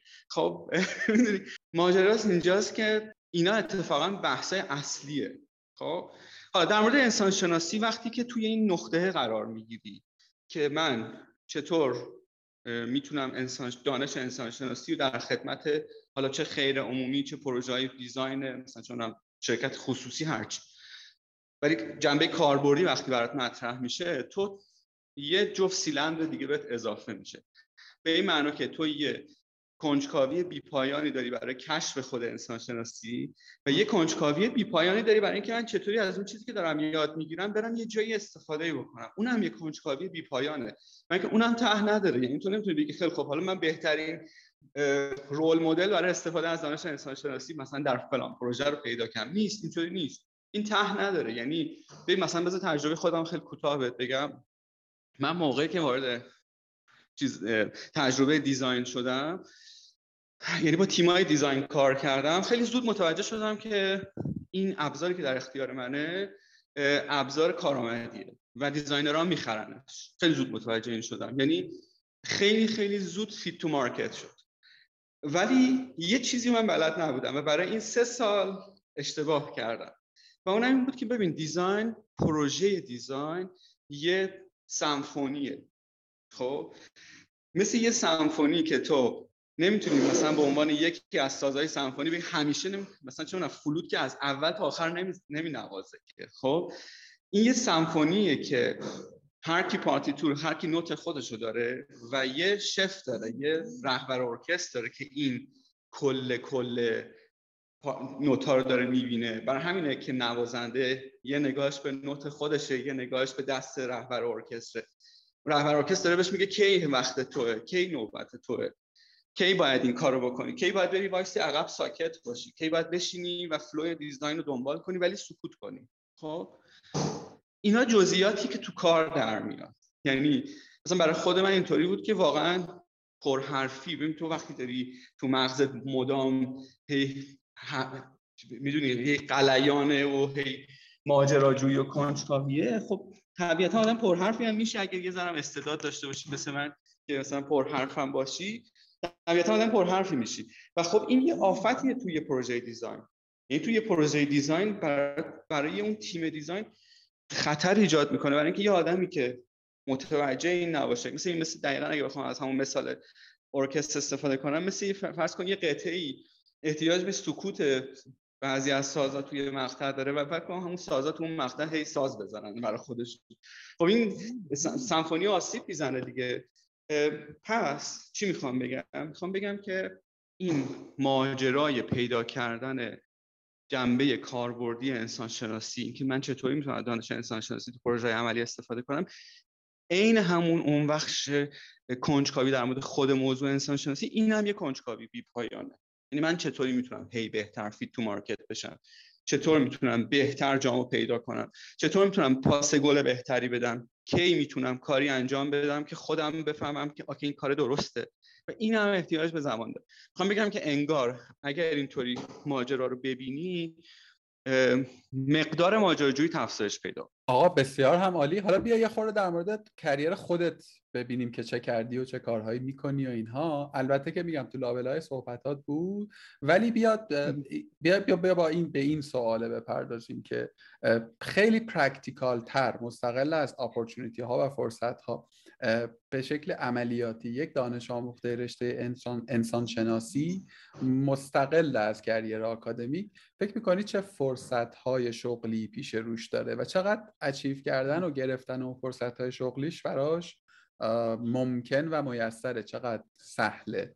این که واقعا پاسخ سرراستی نداره. واقعا پاسخ سرراستی نداره که من بگم خب مثلا یه indicator ی که نداریم بگیم مثلا مثلا چون یه ان... مقیاس اندازه‌گیری که من بر اساس اون بگم. مثلا بگم اینقدر متر سخته یا اینقدر کیلو سخته یا مثلا نمی‌دونم اینو. فقط می‌تونم در واقع این چقدر سخته مثلا بستگی به آدمش هم داره. مثلا تو چقدر توان اینو داشته باشی که اولا انعطاف پذیر باشی. یعنی خودتو مرکز عالم فرض نکنی. بقیه کلا همه میزو به چرخونی به سمت خودت. این خیلی مهمه. یعنی اینکه می‌دونی به جای که بگی سر راحت بشینم تا بیایی و به دنبالت برم هر جا که باشیه می‌دونی؟ این دوتا خیلی با هم فرق داره. و اگر ایدت این باشه که سر راحت بشینم تا بیایی احتمال خیلی شانس کمی داره. مثلا چون جراح که نیستی یا مثلا چون خلبان فانتوم که نیستی که مثلا چون پنج تا ازت تو دنیا باشه. مثلا مزاق تعداد خیلی کمه. میگیم یه اسک عامل اسکرسیتی عامل این باشه که بگی من خب میشینم سر جام مثلا آدمو بیان دنبالم مثلا. استاد بفرمایید شما بشینید فلان کارو بکن اینجوری نیست. خودت باید فعالانه بری جاتو پیدا کنی.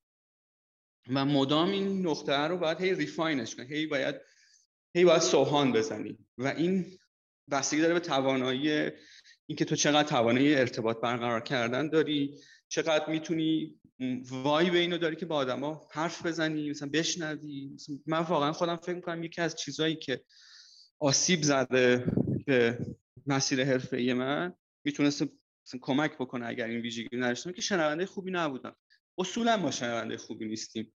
من که به طریق اولا شنونده خوبی نبودم. یعنی الان می‌دونم که هر چقدر که بتونم بیشتر شنونده خوبی باشم مثلا بیشتر کمک می‌کنه که فیت تو مارکت باشم. برای این چقدر سخته رو نمی‌تونم. فقط می‌تونم بگم که ماجرا اینه که مثلا اگر که تو توانایی اینو داشته باشی که فعالانه دنبال جات بگردی با این صورت مسئله روشن. چطور می‌تونم از دانشی که دارم؟ حالا هر چقدر حالا هر چقدر اندک. اون دانشی که دارم استفاده کاربردی بکنم چیزه حتما جاتو پیدا می‌کنی. حتما برای تقاضا هست. محافظه کاری هم می‌دونی مثلا نمی‌دونم مثلا همین که من الان مثلا چون سه هفته است الان یعنی یه ماه یه ماه و نیم مثلا دیگه تش با موضوع کشاورزی آشنا شدم. بعد دارم با تو در موردش صحبت می‌کنم. یه آدم عاقل با استانداردهای عقل در فرهنگ متداول ما مثلا همچین کاری نمی‌کنه که به درمش حرف بزنه. سب می‌کنه میگه بذار من به یک درجاتی برسم بعد درمش حرف بزنم. من اینجوری نیستم. من هر چی که از یه کوچولو می‌دونیم بعض وقتا من میگن که مثلا تو نخود تو دهنت خیس نمی‌خوره. یعنی هر چی که یاد می‌گیرم مثلا ممکنه یه صورت کوچولویی از یه چیزی یاد بگیرم. همون موقع سعی می‌کنم سریع بافمش به زندگی حرفه‌ای و روزمره اتفاقا اتفاقا حسین من خودم هم یه زمانی در ایام شبها خیلی اینجوری بودم. یعنی خیلی ولیوی عجیب غریبی می‌دادم به مثلا ایده ها یا مکنونات هم می‌دونی. یک روزی فکر کنم تو هم بشناسیش. این دومین باره که من ازش یاد می‌کنم. در این گفتگو رضا بهرامی خیلی سال پیش فکر کنم دوازده یا ده سال پیش یه قصه باید بگم. ببخشید خودش شاید طولانی بشه. یک نشستی بود. خیلی خوبه. آره یه کاری می‌کرد رضا بهرامی به اسم جمعه های خلاق یه سری آدم عجیب غریب رو واقعا جمع می‌کرد در یک استدیوی رضا طراح عکاس و فیلمساز بود جز خفن ترین آدمایی که من شانس اینو داشتم واقعا تو زندگی باش آشنا بشم. این که میگم آدم های عجیب غریب یعنی آدم هایی که به شکل معمول خیلی بعید بود که من بتونم با اونها در یک فضای سربسته باشم. مثلا با استاد مشایخی یکی از اون آدم ها بود. یا آدم های از طیف های مختلف و عقبه های مختلف. و هر روز هر هفته یکی میامد یک قصه ای تعریف می‌کرد. یک بخش یک برشی از زندگیش رو میامد و present می‌کرد. خیلی هم subject محور نبود. Creative Mornings در واقع یه جورای ایده اولیه جمعه خلاق بود که خب بعد حالا شرایط دیگری هم در ایران برگزار شد. ولی خب این event خیلی private و خیلی خصوصی و خیلی بانمک بود و به لطف دوستی هم یعنی من هیچ جوره قد و قوارم نمی‌خورد اصلا نه سن و نه داشته هام به اون جلسه. یک روز خود رضا بهرامی داشت یه چیزی رو تعریف کرد برای من بسیار inspiring بود این اتفاقه و می‌گفت که من تو ذهنم می‌خواستم یک کاری بکنم یعنی یک ایده ای رو داشت برای انجام یک کاری و می‌گفت که من می‌دونم که می‌خوام یه کاری بکنم ولی نمی‌دونم اون کار چیه. حوزش رو می‌دونم و می‌دونم مثلا در عرصه فیلم سازی می‌خوام یک اتفاقی رو رقم بزنم ولی هنوز جزئیاتش برام و مدت ها این فکره رو با خودم حمل می‌کردم. این ایده ها رو داشتم با خودم حمل می‌کردم و هیچ اتفاقی نمیافتاد. هیچ کاری نمی‌کردم. هیچ اکشنی روی اون نمی داشتم و می‌گفت یک روزی اومدم استاتوس اون موقع ها در سالا انگار که مثلا دو قرن گذشته یه چیزی بود به اسم جی تاک اگر که یادت باشه گوگل تاک زیر مجموعه گوگل بود. یکی از تلاش های پرشمار گوگل برای خلق یک پیام رسان. و اومدم که توی status هم نوشتم. حالا جمله که او گفت و یادم نیست ولی مضمونه این بود که دارم یه کار بزرگی می‌کنم. دارم یه کاری می‌کنم. خب. و اومدم برای خودم یک یه شکلی از محرک نه تعهدا یک محرکی برای خودم ساختم به شکل شاید خیلی غیر معقول. و این این این همیشه جلوی چشمم بود دیگه که رضا بهرامی تو تو داری یه کاری می‌کنی نه اینکه می‌خوام بکنم. تو از این لحظه آغازش کردی. و این موجب شد که من آغاز کنم با آدم های مختلف پیرامون و دربارش گفتگو کردن. و این گفتگو کردن ها خودش از تو دلش عمل ایجاد کرد. می‌دونی؟ یعنی مثلا رفتم مثلا یه دوست عکاسی به من دارم دارم یه جورای نقل به مضمون می‌کنم. پرسید که مثلا فلانی داری چیکار می‌کنی؟ گفتم آره یه ایده اینجوری دارم. گفت بعد گفت که چرا فلان کار نمی‌کنی؟ بعد خروجی همه اینها.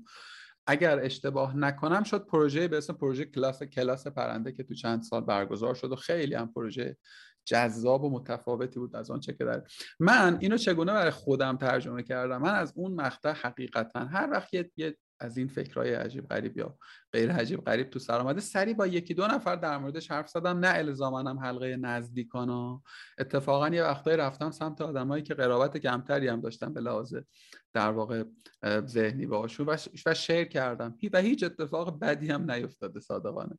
یعنی چه در ایده تجاری بوده چه غیر تجاری بوده. الان خوشبخترم چون آدم های مناسب تر یا شاید بیشتری رو پیرامونم دارم. و خیلی وقتا از این گفت و شنودها از این در واقع شنیده شدن ها و نقد شدن ها دو تا آیدی واسم داشته که یکی اینکه یه وقتایی اون هیجانه که در موردش صحبت شد که جنس ممکنه جنس کاذب داشته در واقع اون قلیانش رو کاسته می‌دونی؟ از اون شتاب به قول معروف به زعم من البته خیلی وقتا نابجاش در واقع کم می‌کنه و باعث میشه که پخته تر بشه. تو از یه مناظر دیگری هم بیای حالا به قصه نگاه بکنی. اگر که من یه روزی یه ایده ای داشته باشم در حوزه کشاورزی که به نظرم خیلی هم جذابه احتمالا مثلا با یه دیزاینر حرف می‌زنم با تو حرف می‌زنم در موردش با یه آدمی که اصلا چون با یه دیولپر در موردش حرف می‌زنم. می‌دونی اینا خیلی کمک می‌کنه به اینکه تو در واقع می‌دونی. یه جاهایی ببینی که اصلا امکان دیدنش رو نداری. حالا فقط هم در حوزه business نمی‌خوام بگم و حتی در حوزه career هم من شخصا آره زندگی هم می‌تونم بگم اینو. آفرین دقیقا دقیقا. یعنی تو حوزه career هم تو می‌تونی این کار رو بکنی. آقا من می‌خوام برم این کار رو بکنم. تو نظرت چه ممکنه آدم feedback ی که به تو میده اصلا به درد نخوره ها. یعنی feedback feedback جامع و طرفینی نباشه. ولی تو می‌تونی از تو دلش چیزهایی برای خودت استخراج کنی اگر که بخوای. ولی باز یه ترم مهم دیگری رو گفتی که من هم درش challenge ش رو در خودم حقیقتا اسم اونم active listening یعنی اینکه تو فقط گوش نکنی و سعی کنی data بگیری ازش و اصلا هم کار آسونی هم نیست واقعا, نیست یعنی اصلا کار ساده ای نیست و بسیار کار دشواره. ببخشید من خودم این قصه رو دوست داشتم. نه نه خیلی خیلی تجربه من یه چیزی بخوام به این اضافه کنم. حتی فراتر از شیر کردن با دیگران ببین یه مثال بزن عموما چیزی که ما تجربه ما به ما میگه اینه که ما مثلا وقتی در کودکی ما رو می‌ذارن که ورزشی یاد بگیریم مثلا چه می‌ذارن یه باشگاه ورزشی یا یه چه کلاس موسیقی یا چیزی انتظار عمومی از تو اینه که خب بری توی اون ورزش و مثلا مهارت پیدا کنی مثلا خب؟ بعد تو باید به یک استیجی از مهارت برسی تا مثلا چه می‌دونم ابزار خاصی برای خودت بگیری مثلا. فرض عمومی بر اینه که آقا مثلا تو اگر داری شروع می‌کنی لازم نیست مثلا چه می‌دونم اینجوری بگم مثلا چه می‌دونم تو رفتی فوتبال یاد بگیری در مثلا 8 سالگی و تو 8 سالگی که می‌خوای فوتبال یاد بگیری مثلا برات مهمه که لباسی که تنت می‌کنی مثلا پشتش نوشته باشه مثلا مسی مثلا شماره ده فلان تیمو تنت بکنی ببین اون لباسه تو رو مسی نمی‌کنه. خب اون لباسی که اون بچه هشت ساله می‌گیره و مثلا تنش می‌کنه برای اینکه فوت... تازه مثلا فرض کن دو هفته از رفته تو باشگاه ورزشی ثبت نام کرده مثلا تازه داره بغل پا یاد می‌گیره. همون اول به تو یه کاراکتر میده. یعنی به تو میگه که ببین مثلا رول مدلت اینه مثلا تو رفتی تو دل اون کاراکتره قرار گرفتی خودتو داری صورت بندی می‌کنی به عنوان که من فوتبالیست شدم خب. اولا که ما اینو نمیپذیریم یعنی اینو به عنوان جوگیر بودن این لیبل دوره فلگ منفی می‌بریم بالا که خب جوگیری مگه مثلا تو مثلا دو هفته از رفتی فوتبال مثلا تازه هنوز بغل پا یاد نگرفتی ولی داری میگی من مثلا لباس مسی دارم تنم می‌کنم. این خیلی به نظر اشتباهه. تو باید این کارا رو بکنی. بخشی از ماجرا کاراکتریه که تو باید دیولپ بکنی. دوم انتظار نباید داشته باشی از خودت که حتما چه می‌دونم هر کاری رو شروع می‌کنی تهش مثلا پرفکت اون کار باشه. تو می‌تونی یه کاری یه تجربه بکنی. تو اون دوره هم که داری تجربه می‌کنی ازش لذت ببری بذار جوگیرم باشی حال کنی. مثلا لزومی نه حالا اگر رفتی فوتبال این کار رو کردی بعد مثلا بسکتبال خوشت اومد بگی نه من دیگه حالا رفتم رو فوتبال چیز کردم و مثلا دیگه نباید با بسکتبال این کار نه من میگم که اگه من برای پسرم اینطوریم مثلا چه می‌دونم ممکنه دو ماه از یه موضوعی خوشش بیاد. مثلا اگر بعد از دو ماه خوشش از یه موضوع دیگه خوشش بیاد من با نگاه عاقل در صفی بهش نمیگم پسر جان مثلا از این شاخه به اون شاخه نه مثلا تو باید یه کاری رو شروع کردی مثلا تا تهش بری مثلا تو نه به نظر من مثلا چه می‌دونم ممکنه مثلا دو هفته بعد بگم من بسکتبال هم خوشم میاد. من به این ایده از این شاخه به اون شاخه پریدن خیلی اهمیت میدم. این عموما این, این از این شاخه به اون شاخه پریدن و توی هر کدومش جوگیر شدن دو تا flag منفی داره. دو تا side منفی داره تو فرهنگ عمومی ما. مثلا کما اینکه مثلا چه در مورد اکوسیستم استارتاپی ایران که وقتی حرف می‌زنن از جمله نقدایی که به این اکوسیستم وارد می‌کنن که آقا این سیر که هر کی رفته یه دونه نمی‌دونم لپتاپ اپل گرفته با یه دونه ماگ و مثلا سعی کرده استیو جابز بشه مثلا. ببینیم به نظر این چیز بدی نیست. این خیلی اتفاق خوبه. یعنی تو اگه این کار رو نکنی از تو دلش ماجرا در نمیاد. و اتفاقا مجموع سرهم مجموع این تجربه های پراکنده از توی کاراکتر دایورس می‌سازه. دایورسیتی رو به کاراکتر تو اضافه می‌کنه که این اتفاقا بچه مثبته. یه جایی توی این از این شاخه به اون شاخه پریدن انقدر از این شاخه به اون شاخه میپری مادامی که تو کنجکاوی و ماجراجویی تو خودت زنده نگه میداری. یه جایی مثل اون تجربه که برای من پیش اومد که یهو جکت گیر می‌کنه به یه مخزنی که دیگه ولت نمی‌کنه. دیگه اون تو رو ول نمی‌کنه. مسئله اینجاست. تو نمی‌تونی به طور مصنوعی توی یه جایی بمونی خودت رو ملزم بکنی. انقدر این ماجراجویی قویه اون تو رو با خودش می‌بره. انقدر اون مخزن من تعبیری که به کار بردم واقعا بر مورد انسان شناسی این بود که برق خیلی قوی به من وصل شد. واقعا اینطوری بود. یعنی انقدر این مقدار نیرویی که وصل شد نیروی زیادی بود که اون دیگه تو رو ول نکرد. چه می‌دونم مثال بعد بزنم مثلا مثال خیلی به نظر بی ربطه ولی مثلا تو پینگ پونگ یا تنیس که بازی می‌کنی اگر دقت کرده باشی خیلی کم پیش میاد که دو طرف پینگ پونگ وقتی که این بازی ادامه پیدا می‌کنه دلشون نخواد تموم شه یعنی یه جایی هست مثلا از این هی رفت و برگشت پینگ پونگ. انقدر طولانی میشه که این دو طرف دیگه مسئلهشون بردن یا باختن. نیست. یعنی مسئلهشون این نیستش که من طرف مقابلم رو یه جا ببرم ازش. تو فقط دلت می‌خواد که این پینگ پونگ ادامه پیدا کنه. یعنی ماجراه تموم نشه. تا جایی که می‌تونی مثلا سعی می‌کنی توپ با یه جایی پرت کنی که حدس بزنی طرف مقابلت حتما شانس برگردوندن توپ به تو داره. برای اینکه این بازی تموم نشه. دوست داری این انرژی بازی ادامه پیدا کنی.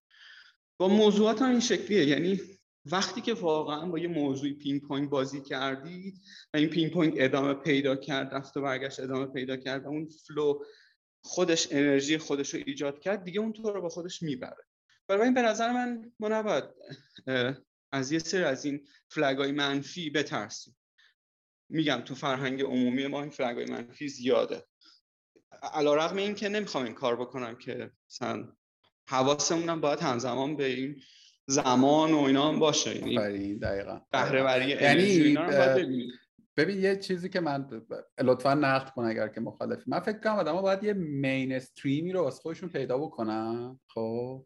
یعنی تو بدونی که آقا مین استریم من اینه مسیر اصلی من اینه. حالا ممکنه یک تغییراتی یک زوایایی پیدا بکنه و پیرامون اون در واقع اون اون کنجکاویه رو در واقع منیج کنی مدیریت کنی. قاعدتا در سن 14 و 13 و 15 و 18 سالگی شاید نتونی اون مین استریم رو پیدا بکنی یا شاید فکر کنی پیدا کردی ولی کمی جلوتر به فراخور همین کنجکاوی ها تو بنا به تغییرش بگذاری. ولی یه خورده حرفم چیزا پیرمردانه شاید تعبیر بشه. ولی فکر می‌کنم از یک جای به بعد دیگه اگر که تو بخوای خیلی وا بدی به این جنس و این شکل از کنجکاوی ها خیلی باری به هر جهتی در واقع ممکنه که تعبیر بشه. آره آره.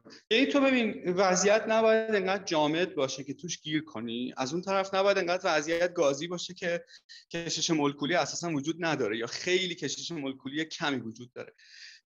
تنها چیزی که می‌تونم نه به عنوان نقد شاید یه ریفریز بخوام بکنم حرف تو رو اینه که تو نمی‌تونی اونو پیدا کنی با این لی تو quotation پیدا کنی.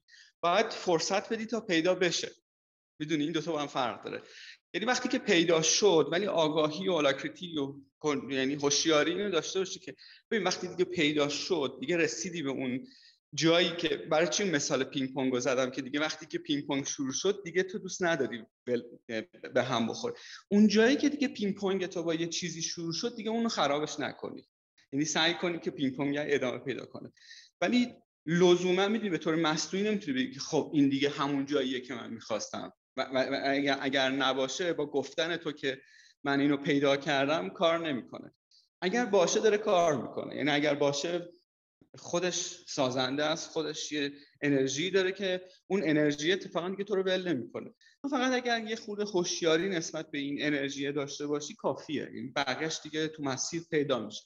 مثلا من اینه یعنی میگم که اگر قرار باشه اون مومنت مصنوعی نباشه باید ایمرج کنه باید پدیدار شه. تو نمی‌تونی بری مثلا چیز کنی بگی مثلا من خب امروز تصمیم گرفتم زمینه حرفه رو انتخاب بکنم. نمی‌تونی این کار رو بکنی. این یه جنسی یه وایبی داره یه جنسی داره یه شکلی داره. نمی‌دونم کلمه دقیقش چیه. ولی یه وایبی داره که اون خودش باید پدیدار شه. من بیشتر اینجا از کلمه پدیدار شدن چیز می‌کنم استفاده می‌کنم. تو می‌تونی کاری که بکنی اینه که انقدر این دامنه رو اول تو شروع یا تو مسیری که داری میدی انقدر بر خودت گسترده ببینی تا بهش فرصت بدی که پیدا بشه. وقتی که دیگه پیدا شد ولی دیگه نه می‌خوام بگم که وضعیت ایدئال وضعیت مایعه سیالیت دقیقا. هم سیالیت داره هم یه ذره کشش مولکولی توش داره مثل مثلا وضعیت جامد نیست مثل وضعیت گاز هم نیست. وضعیت ایدئال وضعیت مایعه که سیالیت همزمان با یه کشش مولکولی قابل اعتنایی وجود داره توش. آقا خیلی ممنونم ازت. من خیلی هر دو بخش گفتگو رو دوست داشتم. خیلی point های به نظرم چیز داشت یعنی محل تعمل داره می‌دونی؟ برای خودم حداقل اینجوریه که فکر کنم لازمه یه بار دیگه بشنوم گفتگو رو یه کتابی رو معرفی کردی. من همزمان سرچ کردم چقدر کتاب جذابیه و چه عجیب که تا الان ترجمه نشده. شاید بهش فکری کردیم واسه ترجمه. آیا کتاب یا منبع یا سورس دیگری حالا چه به فارسی ترجیحاً چه به انگلیسی؟ هست که پیشنهاد بکنی برای آدمایی که بخوام بیشتر در موردش بخونن یا حتی مثلا ویدیویی کورسی چیزی. و لطفا لطفا در مورد دوره خودت هم یه توضیح بده به نظر. حتما. ببین من دو, دو سه تا چیز دارم. دو سه تا کتاب و کورس دارم که مثلا اینا رو خیلی دوست دارم. هر کی این سوال رو می‌پرسه بهش پیشنهاد می‌کنم.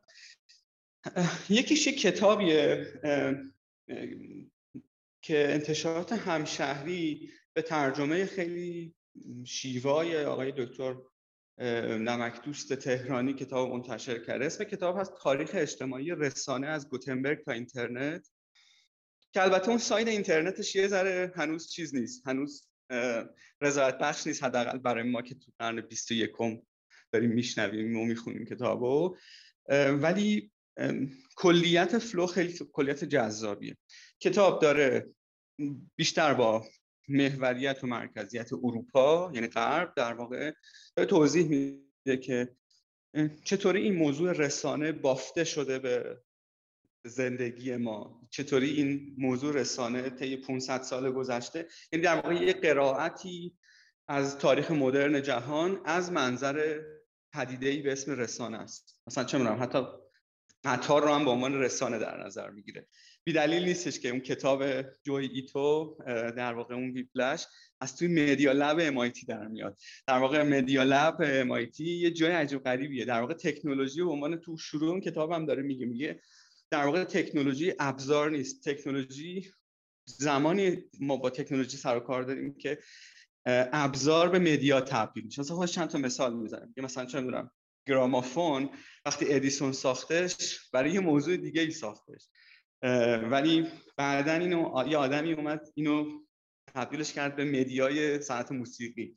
و اون اونجاست که در واقع مدیا است تکنولوژی رو در واقع ابزار به تکنولوژی تبدیل می‌کنه. یا مثلا چه می‌دونم برادران لومیه رو مثال می‌زنه. میگه که اون سینماتوگرافی که اونا درست کردن در شروع کار یه ابزار ساده است.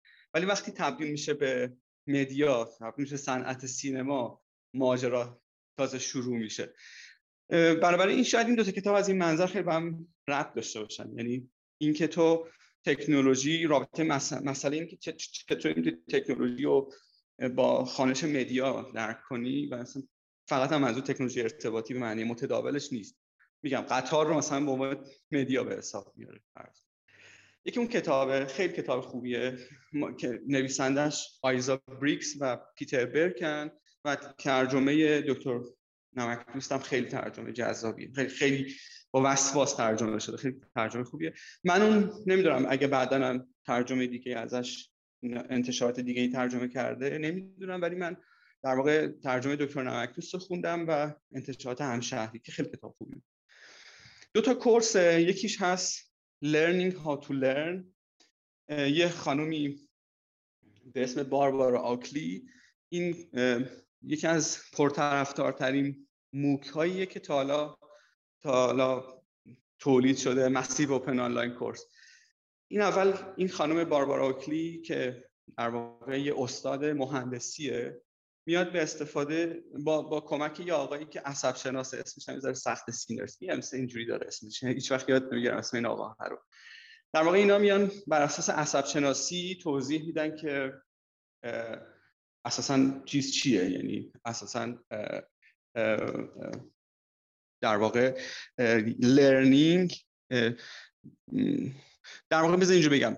چطوری با استفاده از داده ها و آگاهی که ما از عصب شناسی داریم می‌تونیم بهترین شیوه learning رو پیدا کنیم؟ خیلی کتاب جالب خیلی course جالبی. Learning how to learn.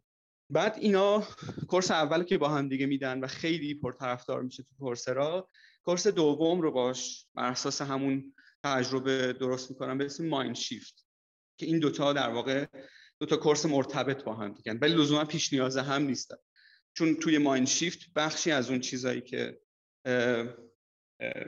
باربارا اوکلی توی course اول Learning How to Learn میگه رو دوباره میگه تو course Mindshift ازش یه کلمه برای اشاره بهش از یه کلمه استفاده می‌کنه به اسم happy learning میگه اگر تو موقع learning خوشحال نیستی something is wrong. یعنی می‌دونی اگر موقع یاد گرفتن حالت خوب نیست خلاصه حرفش اینه که اگه حالت خوب نیست داری درست یاد نمی‌گیری یه جایی کار میلنگه.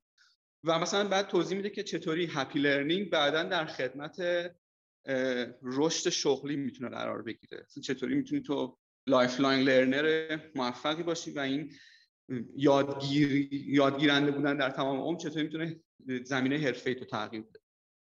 این دوتا رو خیلی پیشنهاد می‌کنم. بعد یه کتابی هست به اسم سیری در نظریه پیچیدگی.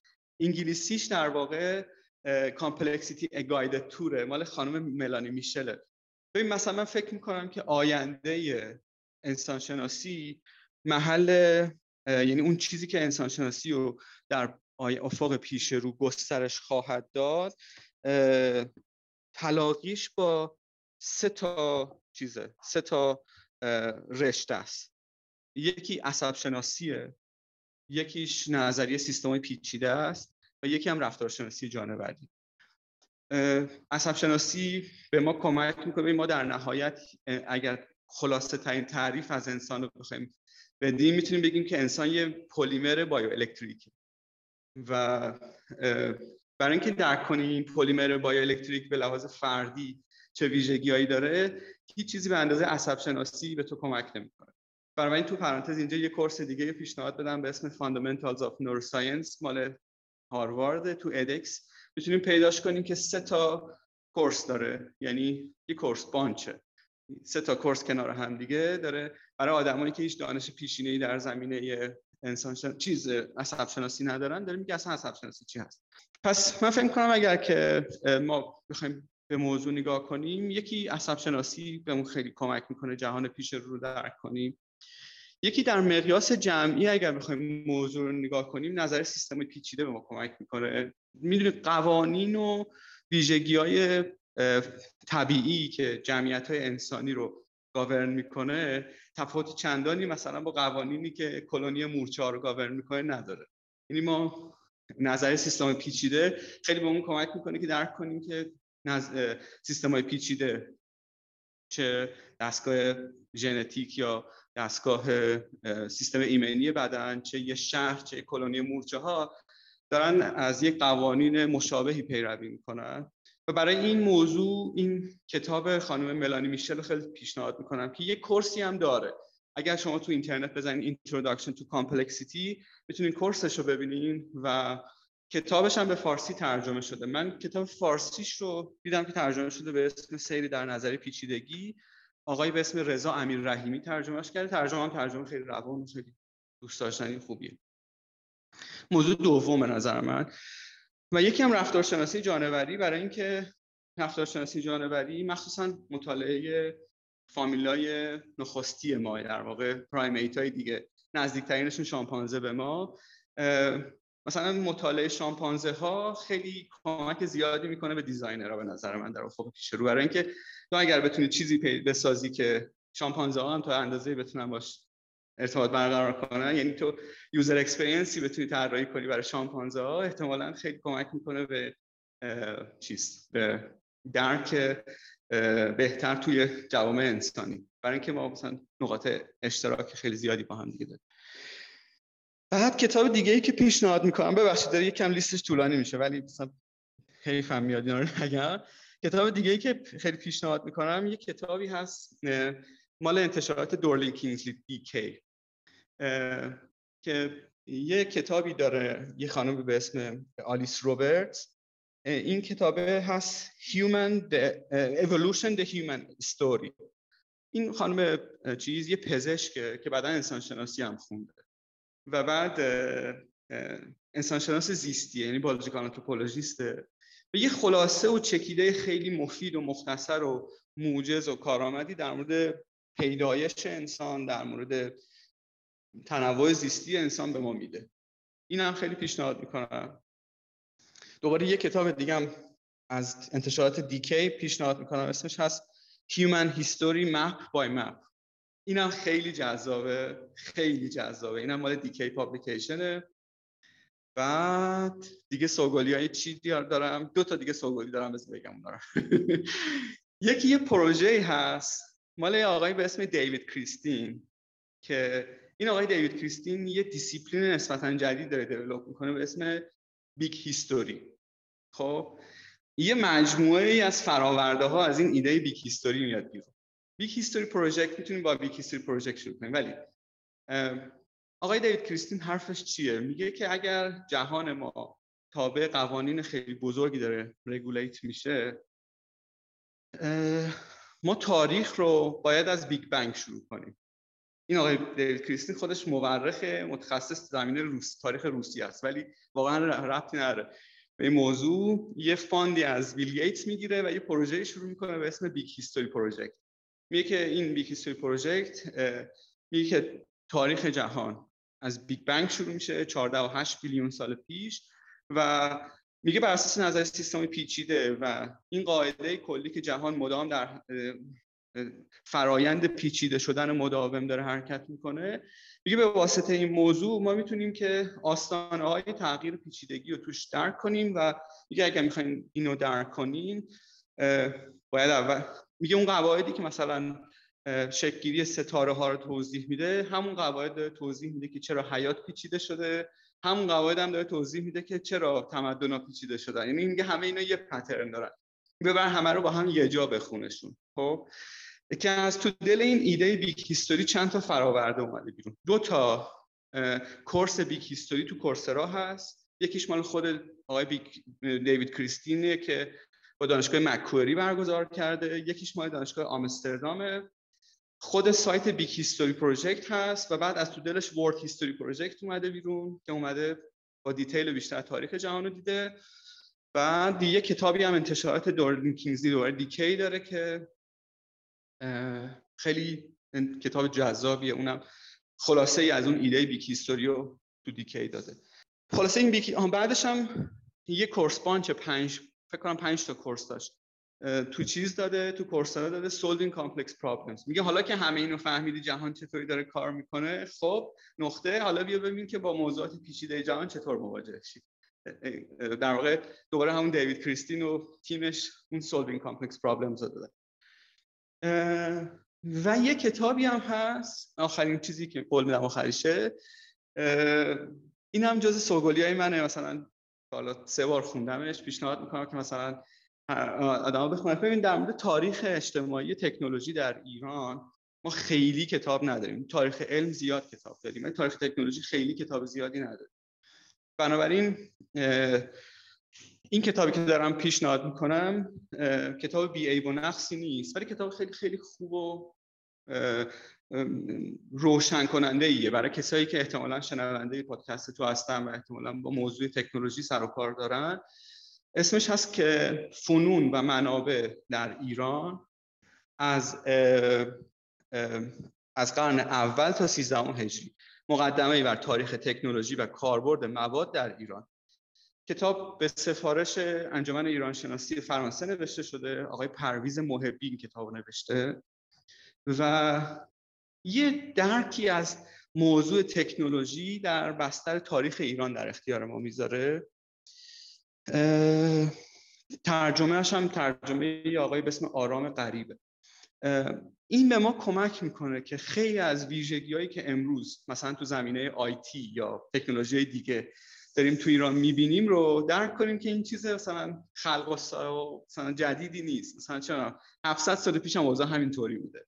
هزار سال پیش هم اوضاع همینطوری بوده. یعنی اگه ما امروز مثلا استاک میشیم سر درست کردن پراید یا نیسان آبی یا چیزی شبیه این گیر می‌کنیم اینجا. یه خود مدل تولید تکنولوژی. این می‌تونی بف... از تو این کتاب می‌تونی بفهمیم که چرا ما بیشتر از دو ده هست که داریم پراید درست می‌کنیم. یعنی اون کتاب خیلی به ما کمک می‌کنه که درک کنیم گرفتاریمون کجاست. این هم پیشنهاد می‌کنم. و ببخشید که خیلی طولانی شد. نه در دمت گرم. این دو تا دو ستایی که من دو تاشو که اصلا نوشتم که برم تو کارش وقت بذارم بخونم. دمت گرم. تو خودت هم یه دوره برگزار می‌کنی که برای خود من رو خیلی جذاب ولی هیچ فرصت نشده. سعی می‌کنم در ادوار آتی حتما بیا یه مختصری هم بگی که اصلا اون دوره چیه و به کیا پیش اونم باز دوره واقعا بار خورد یعنی واقعا بار خورد به این شکل که یعنی به این پارسال توی اوایل قرنطینه کرونا از سر بی‌حوصلگی و اینا با یه دوستی من یه live اینستاگرامی برگزار کردم. بعد که اون live رو برگزار کردم یه چند نفری گفتن که آقا مثلا ما دوست داریم موضوع ادامه پیدا کنه. یعنی این موضوع live رو دوست داشتن. برای همین اول یه course ی و پارسال برگزار کردم به اسم Complexity Science and Anthropology. یعنی اینکه علوم پیچیدگی چطوری انسان شناسی و علوم پیچیدگی نقطه تماسشون نقطه intersection شون کجاست. بعد این خیلی جدی تر شد برای اینکه مثلا دفعه اول 14 نفر اومدن بعد شد 20 نفر همینجوری ادامه پیدا کرد و به یه flow ی دست پیدا کردم. ایده کلی اینجوریه از این قراره میلاد که من پیش خودم فکر کردم که آموزش دادن در واقع اگه بخوایم دقیق تر بگیم آموزش دادن اسلش گرفتن چون وقتی یه چیزی یاد میدی در واقع خودت داری یاد می‌گیری خیلی خیلی سازنده است. و خب اون نقطه فقدان مثلا دانشگاه برای من جدی بود. یعنی من چون شانس درس دادن تو دانشگاه رو نداشتم دوست دارم که درس بدم ولی خب نمی‌تونستم تو دانشگاه هم این کارو بکنم. به این فکر کردم که موضوع آموزش عمومی انسان شناسی خیلی جدیه. برای اینکه آدمایی که هیچ دانش پیشینی در زمین انسان شناسی ندارن وقتی یه چیز اولیه‌ای در مورد انسان شناسی به دست میارن یه دانش اولیه در مورد انسان شناسی به دست میارن انگار که تو زندگی حرفه تو زندگی شخصیشون بهشون کمک می‌کنه. این مبنای این شد که من فکر کردم که این دوره رو شروع کنم. ولی بعد به تدریج تغییراتی کرد از این قرار مثلا تغییر کرد که من متوجه شدم ببین من هر دفعه که مجبور شدم به آدمای چیزی یاد بدم مجبور شدم یه چیز جدید خودم بخونم و مثلا ویرایش دوم با ویرایش سوم فرق داشت. ویرایش سوم با ویرایش چهارم فرق داشت. مجبور بودم یه چیزایی بخونم. یعنی هی یه سوالایی مطرح می‌شد و خودم میدم آقا مثلا دستم بالا بود. من نمی‌دونم مثلا این, چیزی که الان تو هم می‌پرسی من پاسخ ندارم. ماجرا اینجوریه که با هم با بچههایی که توی این دوره شرکت کردن به یه توافقی رسیدیم. و من بهشون گفتم ببین مدلی که من دوست دارم slow learning ه و من fast learner نیستم slow learner م از شما انتظارم اینه که slow learning داشته باشیم و تو طول زمان یاد بگیریم و این بسته یعنی این بسته آموزش عمومی انسان شناسی رو هم به من اجازه بدین که طی فصل به فصل هی refine ش کنم هی انگار یه update جدید بیاد ازش. و شما با یه مرتبه ثبت نام کردن دیگه چیز شدین انگار subscribe کردین. انگار هر چند بار که دلتون بخواد دیگه می‌تونین بدون پرداخت هزینه بیاین. به شرط اینکه قول بدین این چیزایی که از من میشنوین رو باور نکنین. یعنی بپذیرین که من ممکن اشتباه به شما چیزایی یاد بدم. اینه نه اینکه از قصد چیزی یاد اشتباه یاد بدم. یعنی اینکه بپذیریم که این چیزایی که من دارم میگم این چیزی که تا این لحظه بلدم. ولی منم قول میدم که فصل به فصل یه چیزای جدید یاد بگیرم. شما به من چیز این آزادی عمل بدین که اشتباه کنم تو درس دادن. یعنی به من فرصت اشتباه کردن رو بدین با این نیت که مثلا من فصل به فصل بتونم موضوع رو بهتر کنم. و الان تا حالا شیش مرتبه برگزار شده. ریتمش هم فصلی در نظر گرفتم. یعنی هر فصل که میگذره مثلا خود syllabus یه خورده refine میشه و یه چکش می‌خوره بهتر میشه. مختصرتر میشه.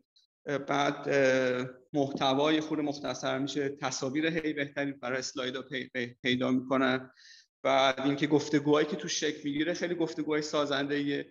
مثلا من مورد داشتیم که مثلا معمولا اینجوریه که یک course با یک ساعت یک ساعت و نیم lecture من شروع میشه و بعدش گفتگوه. و ما مورد داشتیم که مثلا course ساعت هفت یعنی جلسه ساعت هفت شروع شده دیگه مثلا ساعت دوازده و نیم شب دیگه من آب ریختم بچه ها من خونه خودشون بازی کنن دیگه مثلا من دیگه مثلا نمی‌تونم ادامه بدم مثلا فردا شده دیگه. دلیلش اینه که تو گفتگو کردن تو collective learning و slow learning من فکر می‌کنم یاد بگیرم ولی دستورالعمل کلی اون دوره اینه. برای کسایی که هیچ دانش پیشینی در زمینه انسان شناسی ندارن تو چطور می‌تونی یه بسته فشرده خلاصه فراگیر آماده بکنی که مثلا تو دوازده جلسه بتونن یه تصویر بزرگ از کل انسان شناسی به دست بیارن و حالا همون بخشش خودشون دوست دارن بتونن برن گسترش بدن اون دیگه بحث دیگه ایه.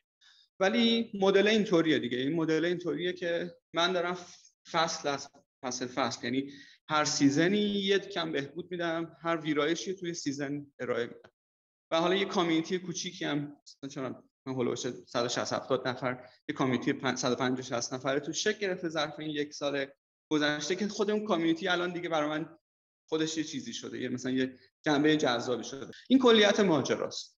خیلی هم جذاب. دمت هم گرم. مرسی.